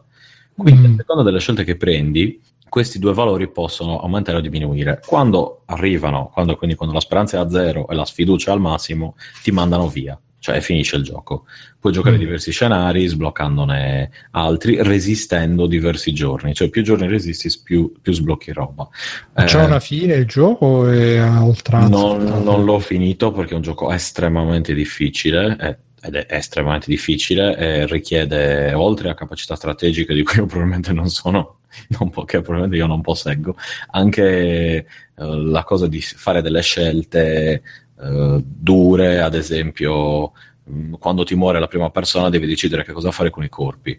Allora Oh, ma- gli dici, eh no, no, lì gli dici eh, cosa facciamo? Allora creiamo un cimitero oppure eh, li seppelliamo lì così o li incendiamo? Allora ogni, ogni scelta Non che prendi... mangiare. No, mi pare di no. Ogni scelta che prendi però scontenta qualcuno, come nella vita reale, e quindi quando fai il cimitero dici, "Ah, ma perché dobbiamo usare le nostre risorse per i morti? Tanto sono morti. Palle, cioè, già nella dico- vita vera uno ha tutti questi problemi. Sì, Dovresti sì, sì, vaccinarli. Esatto. No, e poi c'è il problema che, ad esempio, eh, io sono arrivato al punto, per fare un esempio, dove avevo eh, poca popolazione, eh, nonostante avessi esplorato nei dintorni, e nei dintorni tu puoi sbloccare determinate cose come una torre d'avvistamento spedendo dei tuoi eh, coloni, eh, oppure puoi trovare altre persone che vengono a vivere tua, nel tuo villaggetto, diciamo, che stanno in questa specie di conca svedese.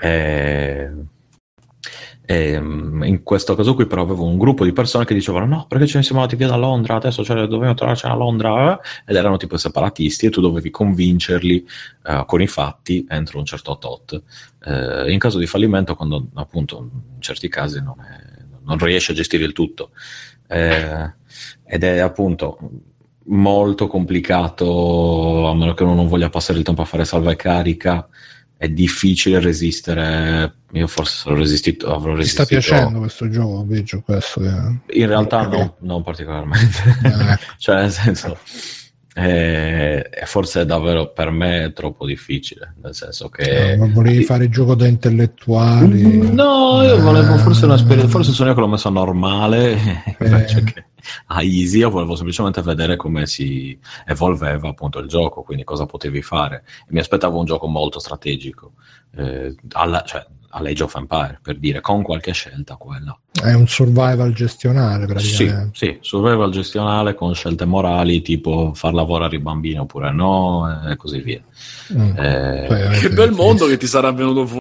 No, io anzi, io cercavo di fare tutte le cose più... cioè non, non ho fatto neanche il, il dittatore sanguinario, ero molto tranquillo, evitavo di far lavorare i bambini, se non in situazioni proprio eccezionali, evitavo di fare turni di lavoro massacranti e così via. E sapete che io sono un, un dittatore illuminato, però in certi casi davvero eri costretto a far lavorare di più certe persone che C'è- poi finiva che si ammalassero eccetera eccetera sì Troppo lavoro. Dice Banca D, leggevo che uno dei pochi contro del gioco è che la mappa degli e gli eventi della storia sono sempre uguali da partita a partita, quindi questo inficia sulla varietà. Beh, gli- ci sono diversi scenari che, come stavo dicendo prima, che sblocchi resistendo, però resistendo diversi giorni.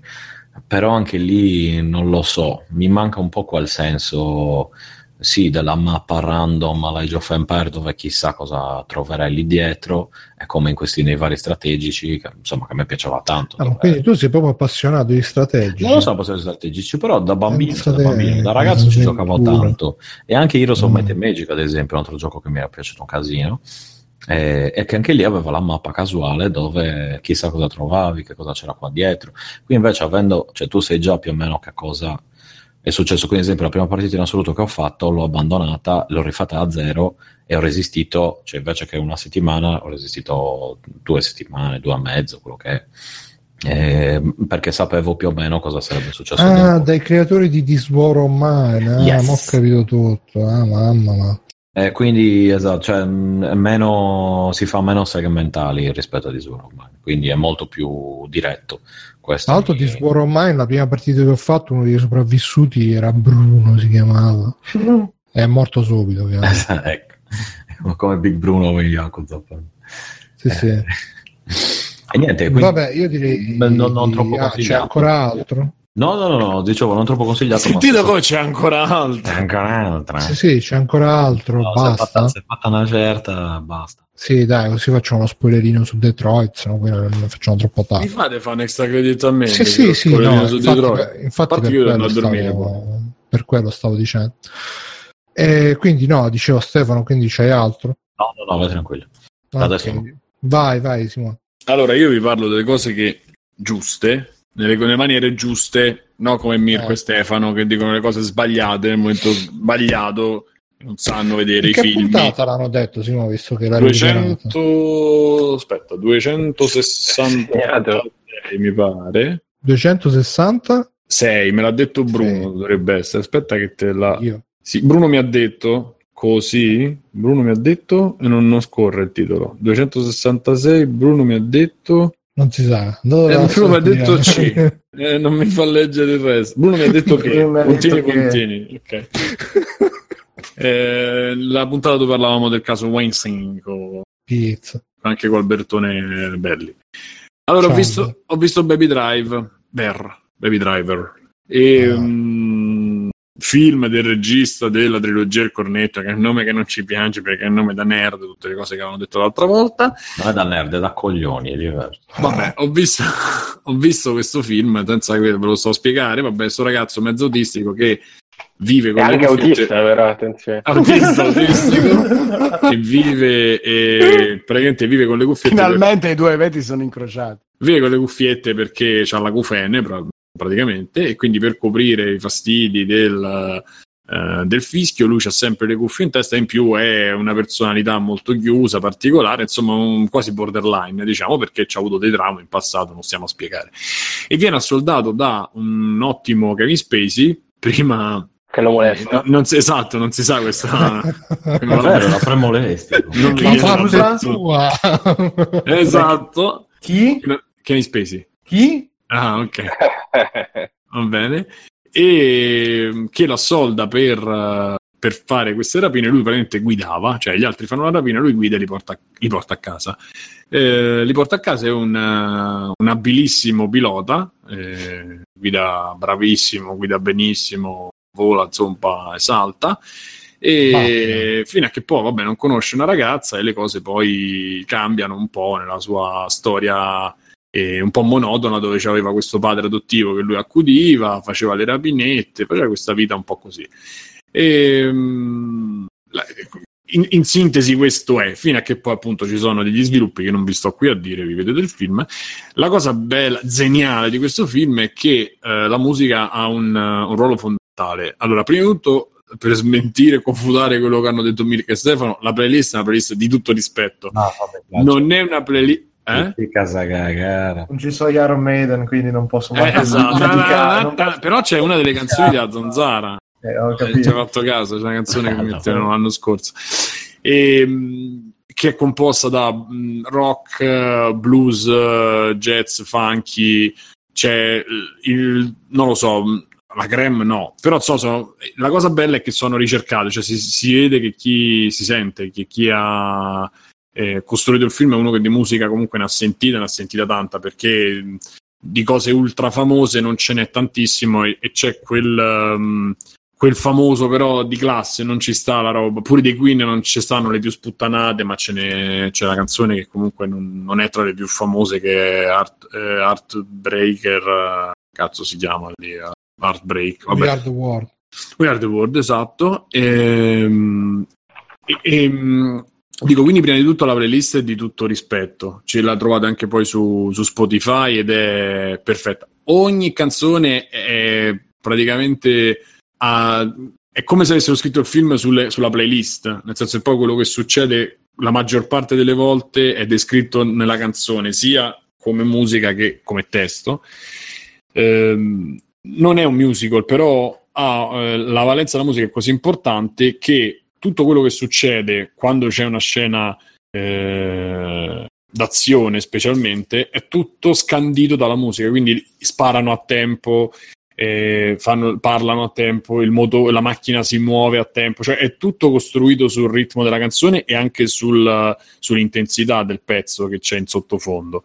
Quindi questa cosa mi ha fatto impazzire proprio cioè, bella bella eh, la regia è quella perché comunque lui è bravo non, non si può dire che non insomma sappia fare eh, il mestiere suo. Diciamo che a un certo punto c'ha quello che loro hanno visto di sbagliato, cioè il, um, lo svilupparsi un po' della storia d'amore, che è la cosa che poi lo mette in crisi e, e per cui il film va avanti. Se non un film durava, era un cortometraggio, non era, non era un film e che io ho trovato appena appena stucchevole, ma non stucchevole, cioè è quella cosa che diceva che palle, però a parte poi dipende sempre da come sei messo tu, perché in questo momento, diciamo, a me non è che sia dispiaciuto, però capisco che, in momento, che, che durante la visione dice, vabbè, mo riusciamo a tornare sui ranghi, nei ranghi, oppure dobbiamo vederci sta, sta cosa che va avanti, perché c'è, secondo me, c'è un, quel problema esiste, nel senso che non c'è uno sviluppo vero della storia tra loro due, c'è questa cosa che è molto adolescenziale, però credo che sia poi legata al personaggio a, a, sia di lui che di lei, anche perché lei è la ragazza perfetta, cioè se la vedi lì in dieci minuti, chi non si innamorerebbe? Chiunque, penso. Che comunque è una Gina Davis uh, 2018, non so se ci avete fatto caso, ci assomiglia tanto. E, um, però diciamo bella che... Gina Davis. Era bella Gina La e... chiamavano Vagina Davis. bella. E... e la cugina era V. Davis, vabbè. Eh. Poi diciamo che riesce ad arrivare eh, cioè, riesce a non, a non diventare stucchevole per un pelo, perché effettivamente quel momento di calo, so, quei 10 minuti, 15 minuti di film se li togli, effettivamente la pellicola prende tutto un altro respiro. Eh, quindi da questo punto di vista sono un po' d'accordo, però il film è veramente un bel film. Cioè, mh, onestamente l'ho trovato nuovo, cioè nuovo, piacevole più che nuovo, perché poi alcune cose so... C'è anche Don Draper. Sì, esatto, cioè Don Draper che fa una parte che non ti aspetteresti. Poi io poi Don Draper diciamo che a un certo punto l'ho abbandonato, poi lo ricomincerò prima o poi, lo continuerò. Però insomma da quello che è posato, eh, signorile, eccetera, anche se figlio di puttana, qui è proprio soltanto badass. E poi c'è lei che è una figa, la donna che è una figa di dimensioni apocalittiche, eh, Alice. Eh, poi c'è la parte, vabbè, diciamo che eh, tra di loro capisco quello diciamo Mirko e Stefano, cioè, tutti non sono ben caratterizzati, sono un po' troppo tutti pazzi, pazzi. Eh, effettivamente è come se fossero tre livelli di so che Baby, cioè il protagonista, questo ragazzo è un buono, e la coppia Don Draper e lei sono a metà, e poi c'è Jamie Foxx che mh, mm, funziona, però secondo me l'hanno fatto troppo sopra, cioè l'hanno fatto recitare, gli hanno scritto troppo sopra le righe, cioè un attimo meno.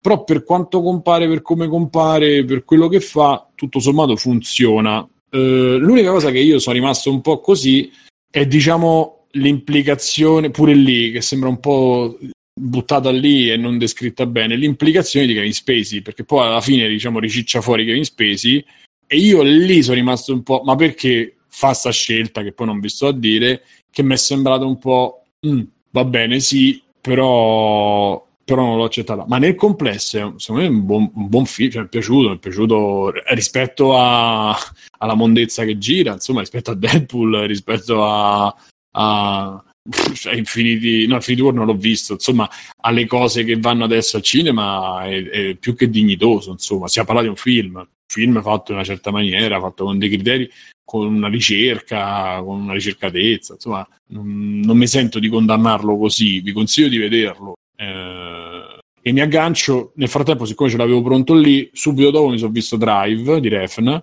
e ancora non capisco ai tempi quando uscì perché la gente ne parlasse come il messia, perché a me è sembrata uno che fatta che è Shikitano con dei problemi, ma non ci riesce.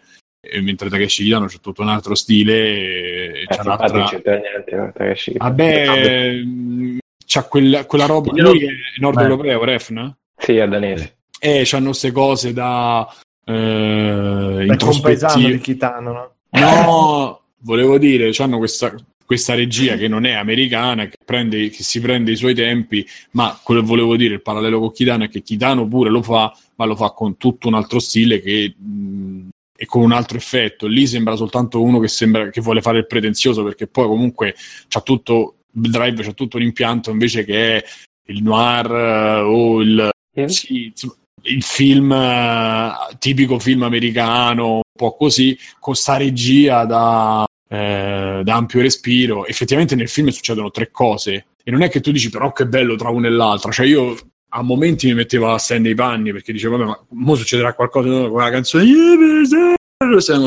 Si tengono, la mano, non si capisce, che non parlano, poi parlano. Lui è la, la ragazza. eh, questo che gli, gli entra dentro casa uno mas- muscoloso con gli occhi azzurri che si è scopato la moglie amico amico eh, ciao vieni siamo diventati migliori amici Eh, ma scusa perché cioè, io se trovo uno dentro casa mia dopo che esco mio figlio pensa che sia il nuovo papà e mia moglie è, è pratica tutte le volte che lo vede onestamente non è che sarei così contento invece lui era contentissimo il marito non lo so, insomma, non... e poi appunto sentivo parlare ai tempi, sempre vabbè, insomma, da altri eh, nella rete, eccetera, la scena dell'ascensore, la scena. Lui La scena recita- dell'ascensore ha colpito perché è l'unico momento in cui si rialza dalla noia il film. Ma c'è quel momento, lo diceva prima Fabio, sì, la regia in quel momento è molto. Ma ci sono dei momenti dove la regia No, è bella, ma che altro la è fotografia. bru- sì, sì. Quale? Io, io comunque prendo le distanze da tutto quello che dici. No, però- io per una volta devo... Sono contrarissimo su quello che dice Baby Driver, ma su Driver sono d'accordo. Non lo so, io ho trovato. Ah, ma più che guarda. altro, forse il problema non è di Refn, è di quelli che guardano Refn e che l'hanno osannato. Sì, e soliti che si fanno i segoni. Le hanno osannato a- Io non capisco, ma perché ci avete solo ragione voi? Cioè, non ci può essere che a chi piace no? quel tipo Cioè, di film. ma- No, sì, ma io sto dicendo- no, sì, io ora dicevo- Vabbè, ma io se ti piace la merda... cioè- giusto, è giusto. No, C'è ma io- qualche problema. Ma io dicevo, no, aspetta, fa, io dicevo che me l'hanno fatto, assor- cioè me l'hanno fatto, ne ho sentito parlare come se fosse eh, una cosa molto più grossa di quella che secondo me è. Poi io non ci capirò un cazzo di cinema, quindi di quello che ho visto o di quel tipo di film ti Allora, posso tu dire. l'hai un- affrontato, pu- l'hai affrontato pure, cioè, in questo modo praticamente tu ti uccidi qualsiasi film, secondo me, se tu se ti caricano così tanto su un film e poi tutto, cioè pure 2001 di nello spazio, adesso se lo vede uno che non capisce un cazzo, che ha sentito da ovunque che è un capolavoro, un capolavoro, un capolavoro, se lo vede oggi, oppure Blade Runner. Tra l'altro Eh, potrei fare una follia tra domani e dopodomani perché lo cinema resta, resta Rauto per fare una citazione che non coprirà, non coprirà nessuno e stavo pensando di andarci però quant'è? 3 ore e 10 quanto dura? eh, non mi ricordo, si intorno ai tre ore. ecco quindi non lo so ci sto Cioè, pensando puoi, secondo me non puoi affrontare il film co- con la rabbia di dai, vediamo, vede- dai, voglio proprio vedere com'è sta scena che mi No, no, Sì, oppure io- dico, questo no, l'hanno io- criticato Mirko e Stefano. È fighissimo! no, io l'ho preso no, pensa Mirko che me l'hai detto Dai, Poi questa è la rubrica del maestro, al cinema con i pregiudizi, scusa. eh. no guarda Non è io, la tua. io l'ho visto invece Calvani, cioè ero positivo nel film però più Sì, però devi- avanti Però tu devi pensare che chi ha visto la scena dell'ascensore l'ha vista senza tutti quelli che dicevano non vedo l'ora che guarda quando arriva la scena dell'ascensore da paura, quindi è una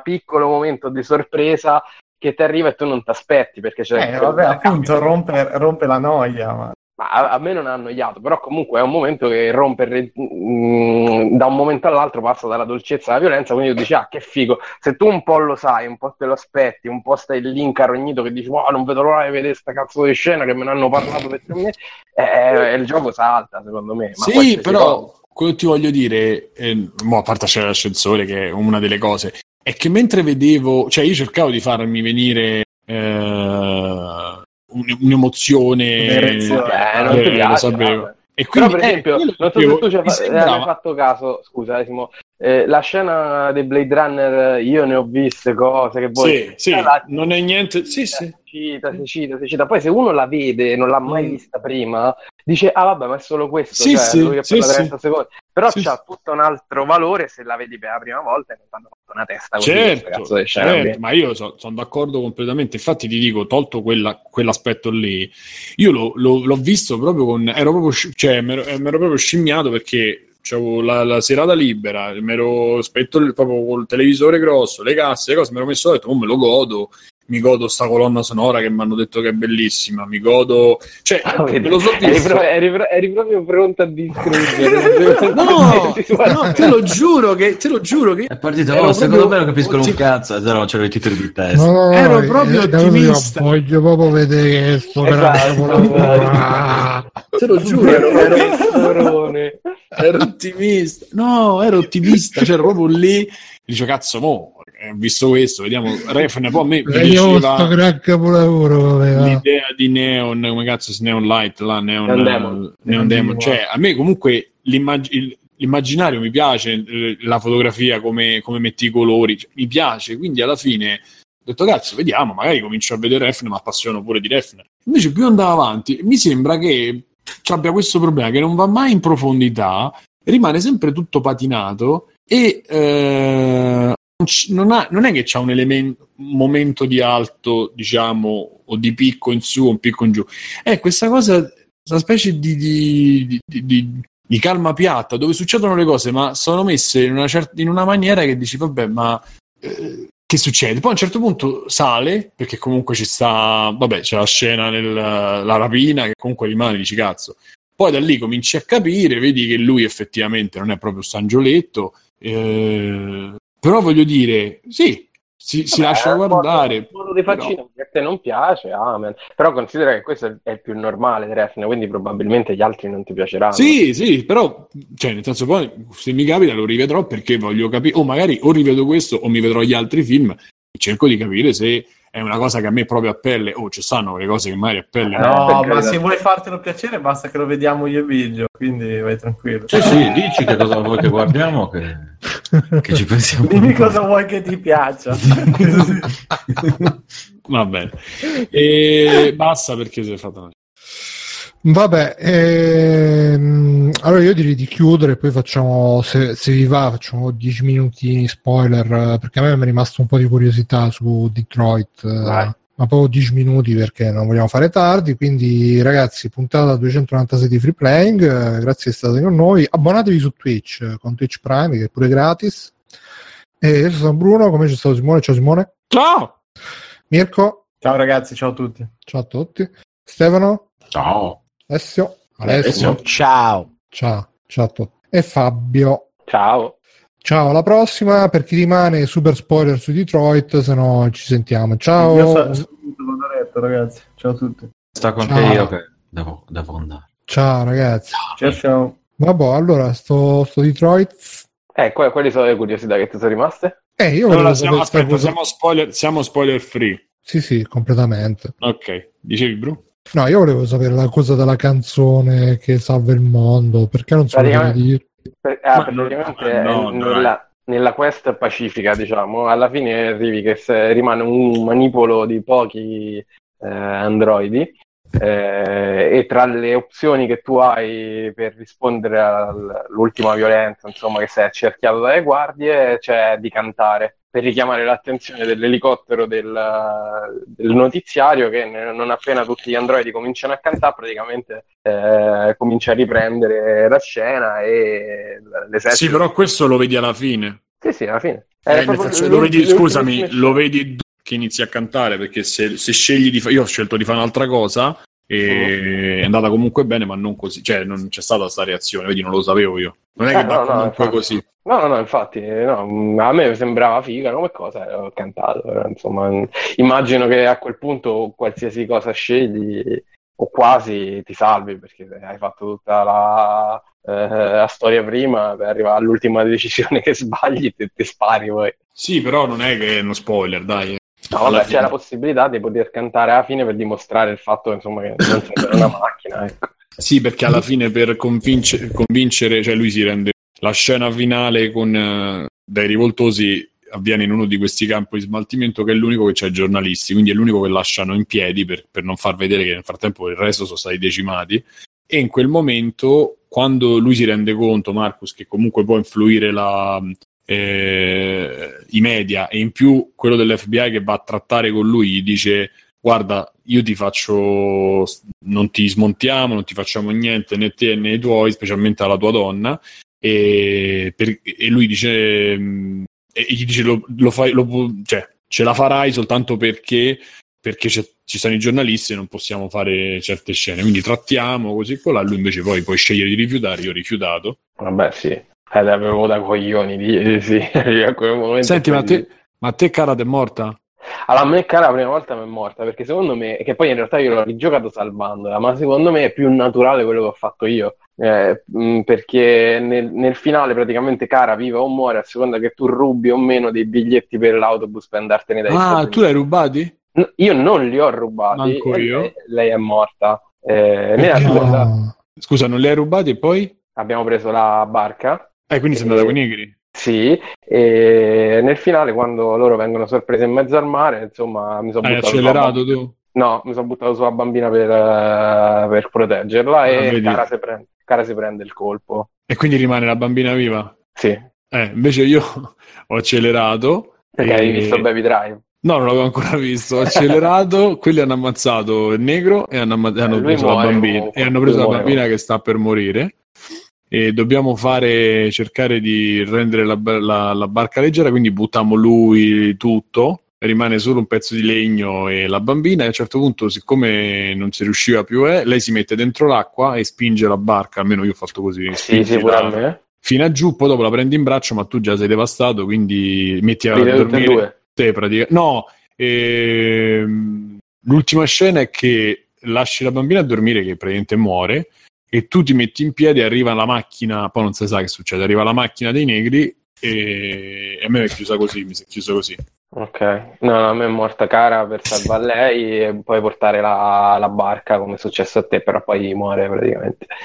E, mentre invece se tu rubi i biglietti, poi l'ho rifatto, riesci a passare in Canada, è bella la scena perché praticamente alla fine eh, arrivi lì al, um, al, come si chiama, dogana e lo, gli controllano la temperatura, quindi loro non hanno nessun modo per sfuggire e lei al tipo lì che controlla la temperatura gli dice vogliamo solo essere liberi, lui capisce che sono androidi ma li fa passare lo stesso. Però, ah. però secondo me... ah sì, perché è... Bruno c'è questo plot twist che la bambina pure android. Ah, infatti lo stavano scrivendo in chat, sì, sì, sì.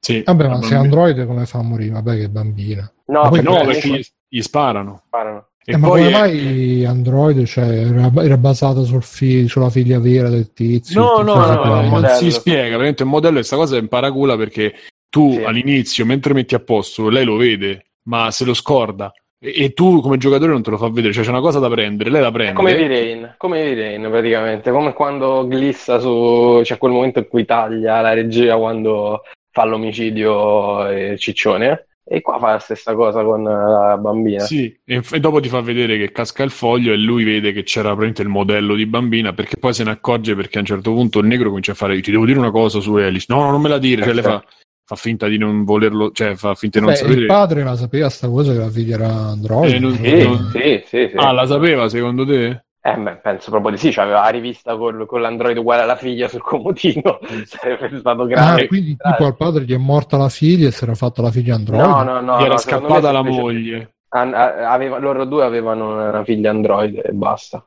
Sì, e alla ah. fine la moglie era scappata e gli ha lasciato sto l'android. Eh, e lui ah, ha preso un altro android per curare l'android, che so voglio dire anche senso perché una madre non avrebbe mai lasciato la figlia. Esatto, infatti era quello che mi domandavo, dice ma questa chi cazzo è che lascia con un padre del genere la figlia?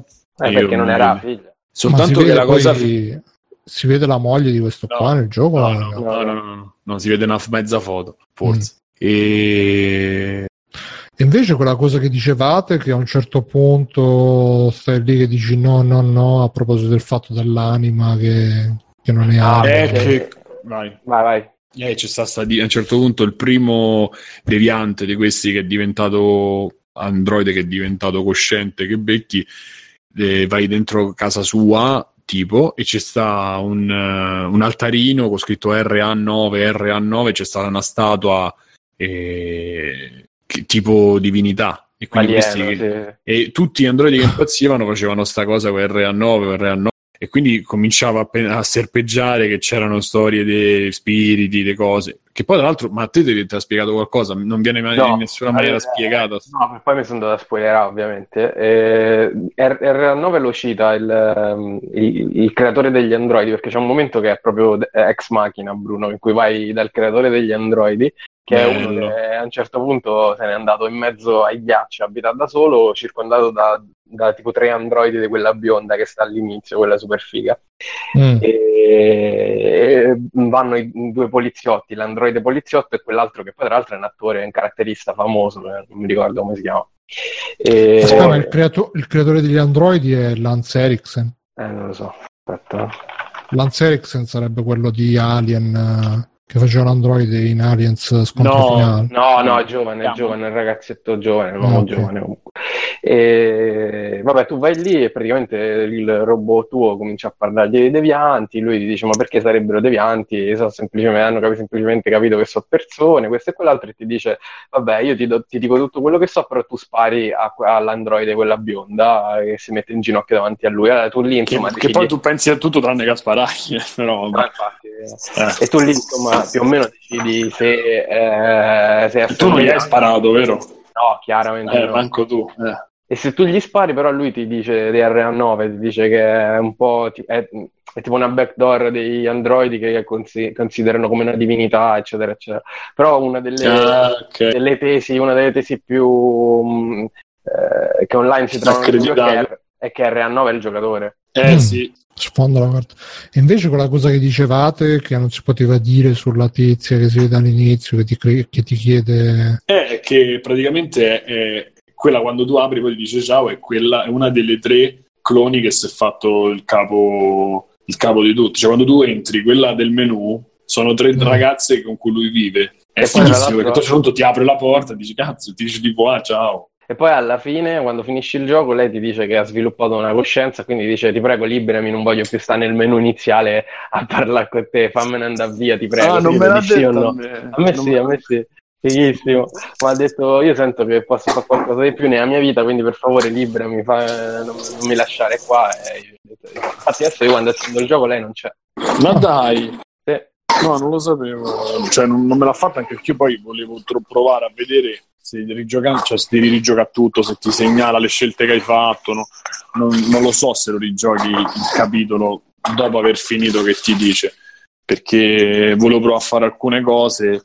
Ma comunque ha senso che non ti dica niente di RA9 perché se è lui che sa, l'unico che sa qualcosa di RA9, tu gli dici che non vuoi sapere un cazzo. Eh.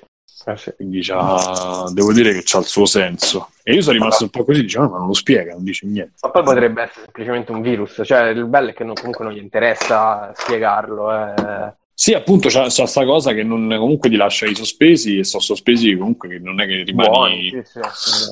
Eh, esatto, quindi da quel punto di vista pure è un altro lavoro ben fatto, diciamo. No, no, infatti torna tutto, io sono stato proprio contento perché poi mh, ti ho detto l'unica cosa che proprio non mi è piaciuta è che le, le scene di folla è un po' povero, cioè Eh, a livello, a livello di Sì. modelli presenti su schermo Sì, sembrano veramente quattro scappati di casa. Però Ma Bru, comunque del- c'è, c'è il momento, Bru, c'è il momento classico dei film con... perché a un certo punto c'è il poliziotto, l'androide poliziotto che ha il clone cattivo e allora beh, sì. ci stanno i due, i due gemelli che fa sono io, no, sei tu, ah, come fai? Devi dire una cosa che io non so. Ah, ma bello, e tu devi decidere a chi fa, stai lì, ah, che figo, lo devi convincere, no? In base alle conversazioni che hai avuto dopo riesci... E, e lì lui pure è un umano intelligente perché ti fa raccontare la storia, invece lui lo contraddice perché inventa una cazzata. E l'altro androide, che è quello finto che non sa, praticamente è figo perché te lo giustifica, perché poi eh, Fabio, dimmi se poi ho capito male, praticamente ti fa parlare di una cosa che tu prima che, nel caso mio, prima che muore, perché a me mi è morto il poliziotto e poi lo, lo, lo, Ah, lo- sì? Ah, Chi, ecco. chi ti è rimasto in vita, Simone? Sono morti tutti. No, me sono rimasti tutti in vita, però l'androide, l'androide poliziotto, l'androide indagatore, eh, il mio eh, mi muore a un certo punto. Invece Fabio ha ricaricato, io invece l'ho tenuto morto e dalla seconda scena me lo sono ritrovato. eh, Dice, eh, la Cyberlight me l'ha mandato un altro eh, uguale a cui mi ha trasferito la memoria. Allora io ho detto, forse qualcosa che succede dopo, eh, eh, che succede prima. Vabbè, insomma, c'erano delle pa- prima che lui diventa deviante, cioè dopo che lui diventa deviante, alcune cose della memoria non so. Ecco, l'unica cosa L'unica cosa, Bru, eh, a lei, eh, sì, vabbè, Fabio, che non mi ha convinto è stata quella di quando eh, tu vai da quel slatlo, slatlo, di slatlo che, Ah, che ti resetta sì. la memoria e lei dopo un quarto d'ora gli ritorna la memoria. A me Eh, io, cosa... io sono riuscito a scappare prima. Ah. Non mi sono fatto resettare la memoria. Eh, io come un coglione, vabbè, andiamo, va. Però mentre andavo, dicevo, ma qui c'è qualcosa che non mi convince, sto posto fa cagare. Vabbè, mi ha detto andiamo, questo ce l'ha detto l'altro android. Invece a me mi ha Come gli resettato. torna la memoria? Praticamente eh, appena eh, guarda tutti gli elementi che gli ricordano subito qualcosa. Lei praticamente appena esci guardi dentro le gabbie e ti ricordi quando lei ti dice, quando tu arrivi che ti, ti- ti si mette a guardare i- chi c'è dentro le gabbie e gli dici no, non, non guardare lì. Poi guarda il giubbotto e si ricorda il giubbotto. Insomma, devi guardare un po' di elementi e lei gli torna a memoria. Quella cosa è un po' forzata perché comunque se ti hanno appena resettato c'è o una cosa grossa grossa oppure Eh, tu- quello. invece tu sei riuscito Sì. io ho fatto una caciara poi sono andato via poi eh, ho fatto tutta una scena quindi tutta la scena di stealth non l'hai fatta tu Sì, l'ho fatta comunque perché da bambina devi andare a recuperare comunque. ah quindi hai visto? quella è bella eh Sì, tra l'altro mi hanno sgamato subito. no a me no forse dopo l'orso, l'hai- l'orso l'hai liberato L'orso sarebbe? l'orso c'è l'androide orso non l'hai visto No. proprio c'è un un androide orso mezzo dentro una gabbia, gli apri la gabbia e a un certo punto mentre scappi che stai presente quando ti hanno beccato, perché a me mi beccano, arriva l'orso e gli va addosso a, a Zlatko. Però poi lui riesce a sparargli perché poi la scena finale è sempre quella fuori col negro che si mette Sì. contro praticamente. Eh sì, quella rimane quella. No, no, E- proprio bello. Sì, sì. Comunque quello è bello da giocare, è bello da giocare se l'hai giocato con l'aria, cioè se lo giochi con qualcuno lo intrippi più di, di te, perché lui se lo gode molto di più. Io per le scene d'azione, ah, senti, ma l'inseguimento, beh, bellissimo inseguimento del, um, di quello con gli uccelli che Di- va in mezzo alla, se- alla serra. Eh, figo, figo. Io poi Eh, ovviamente ho salvato, ho salvato amico poliziotto. Lo sai che l'ho riconosciuto dopo, non l'ho salvato e mi ha schiaffeggiato. Che cazzo fai? Mi fai morire? Perché lui No, si no, comincia a affidare, no? Sì. E invece io non- un po' non l'ho visto, poi non ho capito, però è una cosa fighissima, il classico inseguimento da film, eh, co- bello, be- dove puoi scegliere le strade, quelle cose. E poi c'è una roba, devo dire che non c'avevo nei Green, che non caga il cazzo, cioè che le azioni le fa pure da solo, non te devi mettere lì a girare, visto il camion tieni premuto e fa tutto lui. Sì, sì, sì. Quella roba che in Rain, visto che non la sapeva fare, perché comunque è un gioco che verte su altro, dava solo fastidio. Invece qua hanno, hanno limitato l'azione in maniera importante. E- No, me solo che poi eh, un altro gioco suo vedremo tra cent'anni. è di la stessa cosa, è che ci vorranno altri dieci anni e, e non c'è nessuno che ha quei budget eh, Eh no, no. tra gli altri. Quindi onestamente un po' mi dispiace. Però un altro giro provo a vedere se mi regge, se mi, magari con qualcuno, capito, qualche amico che ti metti là. Eh, sarebbe figo farlo proprio tipo super belligerante, capito? Proprio distruzione degli esseri umani, e- cioè proprio completamente Ah, eh sì, perché poi c'è rispetto- sta cosa, Bru, perché poi quando sei androide che devi fare la, la rivolta, praticamente c'hai la donna che invece vuole ammazzare tutti. E invece c'è gli altri pacifisti, quindi tu quando cominci a scegliere di fare azioni pacifiche, vedi che tipo la, la donna rosica, allora ti fa vedere sempre che, prende, che la prende male, però a differenza de- mh, della roba del tail, qui ti dà la sensazione come se lei poi si rosica davvero, perché poi sono tagliate un po', che poi non so se hai visto Fabio, se l'hai sgamato, cioè praticamente le battute so- te ne fa fare una in più, una in meno, se c'è bisogno di darti la lezioncina, ti dà la battuta la lezioncina, ma la battuta finale è sempre la stessa, tipo sei uno stronzo, ma contiamo tutti Mm. su di te. Quindi se tu poi invece fai la scelta giusta, ti dice contiamo tutti su di te e basta. Mm. Quindi, però vabbè, eh, quello è normale, ma è, è come lo riesce a, a mascherare che mi è piaciuto, diciamo. Eh sì. Quindi eh, devo dire che eh, se dicevo però ti dà la sensazione oh cazzo se Narto si arrabbia poi me lascia oppure poi si arrabbia e l'altro e invece non siamo più pacifici siamo cattivi cioè lì ti mette un po' d'angoscia pure quando Hank se si fida o non si fida almeno io ho sentito la responsabilità. Sì, sì, ma io pure in tutti i quick time events come dicevo prima cioè quando capivo che se sbagliavo 3-4 tasti mi moriva hai giocato esperto pure tu? sì. Eh io pure. Perché puoi giocare a principiante e non ti muore praticamente nessuno. E c'ha senso e che te lo godi. C'ha pure un paio di, di robe di arti marziali eh bro non male che semenano Quelli ci vogliono sempre. sì sì qualcosa c'è comunque vabbè bello bravo bravo David Gruttola. bravi tutti bravo Gruttola sì sì sì bravo bravo Va buono. Ok, dai. ma Alessio che Ragazzi, voleva? No, Alessio diceva che non voleva sentire perché non se lo vuole spoilerare, quindi si è mutato pure lui. Ok. Vabbè, ragazzi, fine puntata. Ciao a tutti, ciao, ciao. ciao ciao ciao, ciao. ciao, ciao, ciao, ciao. Conan, qual è il meglio della vita? Schiacciare i nemici, inseguirli mentre fuggono e ascoltare i lamenti delle femmine. Questo è bene.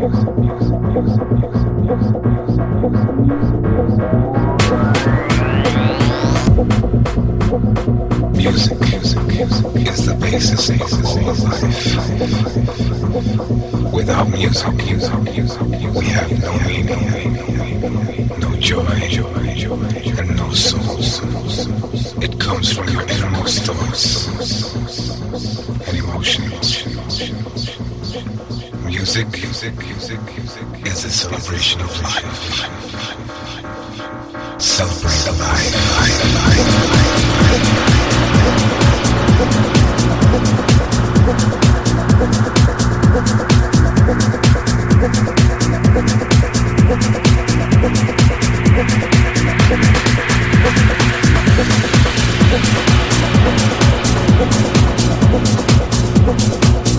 life.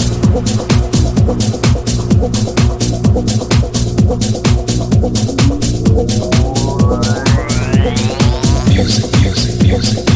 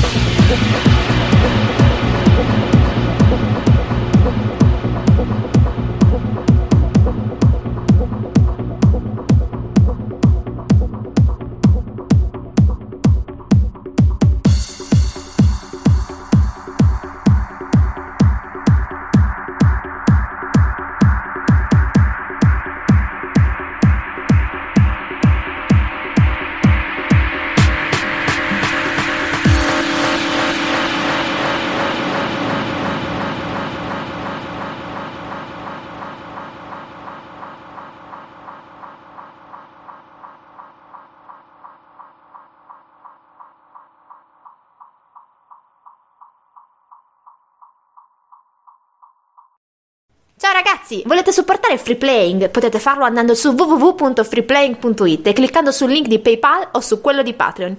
In più, Free Playing è anche affiliato Amazon e riceve una piccola commissione sugli acquisti fatti tramite il banner Amazon presente sul sito.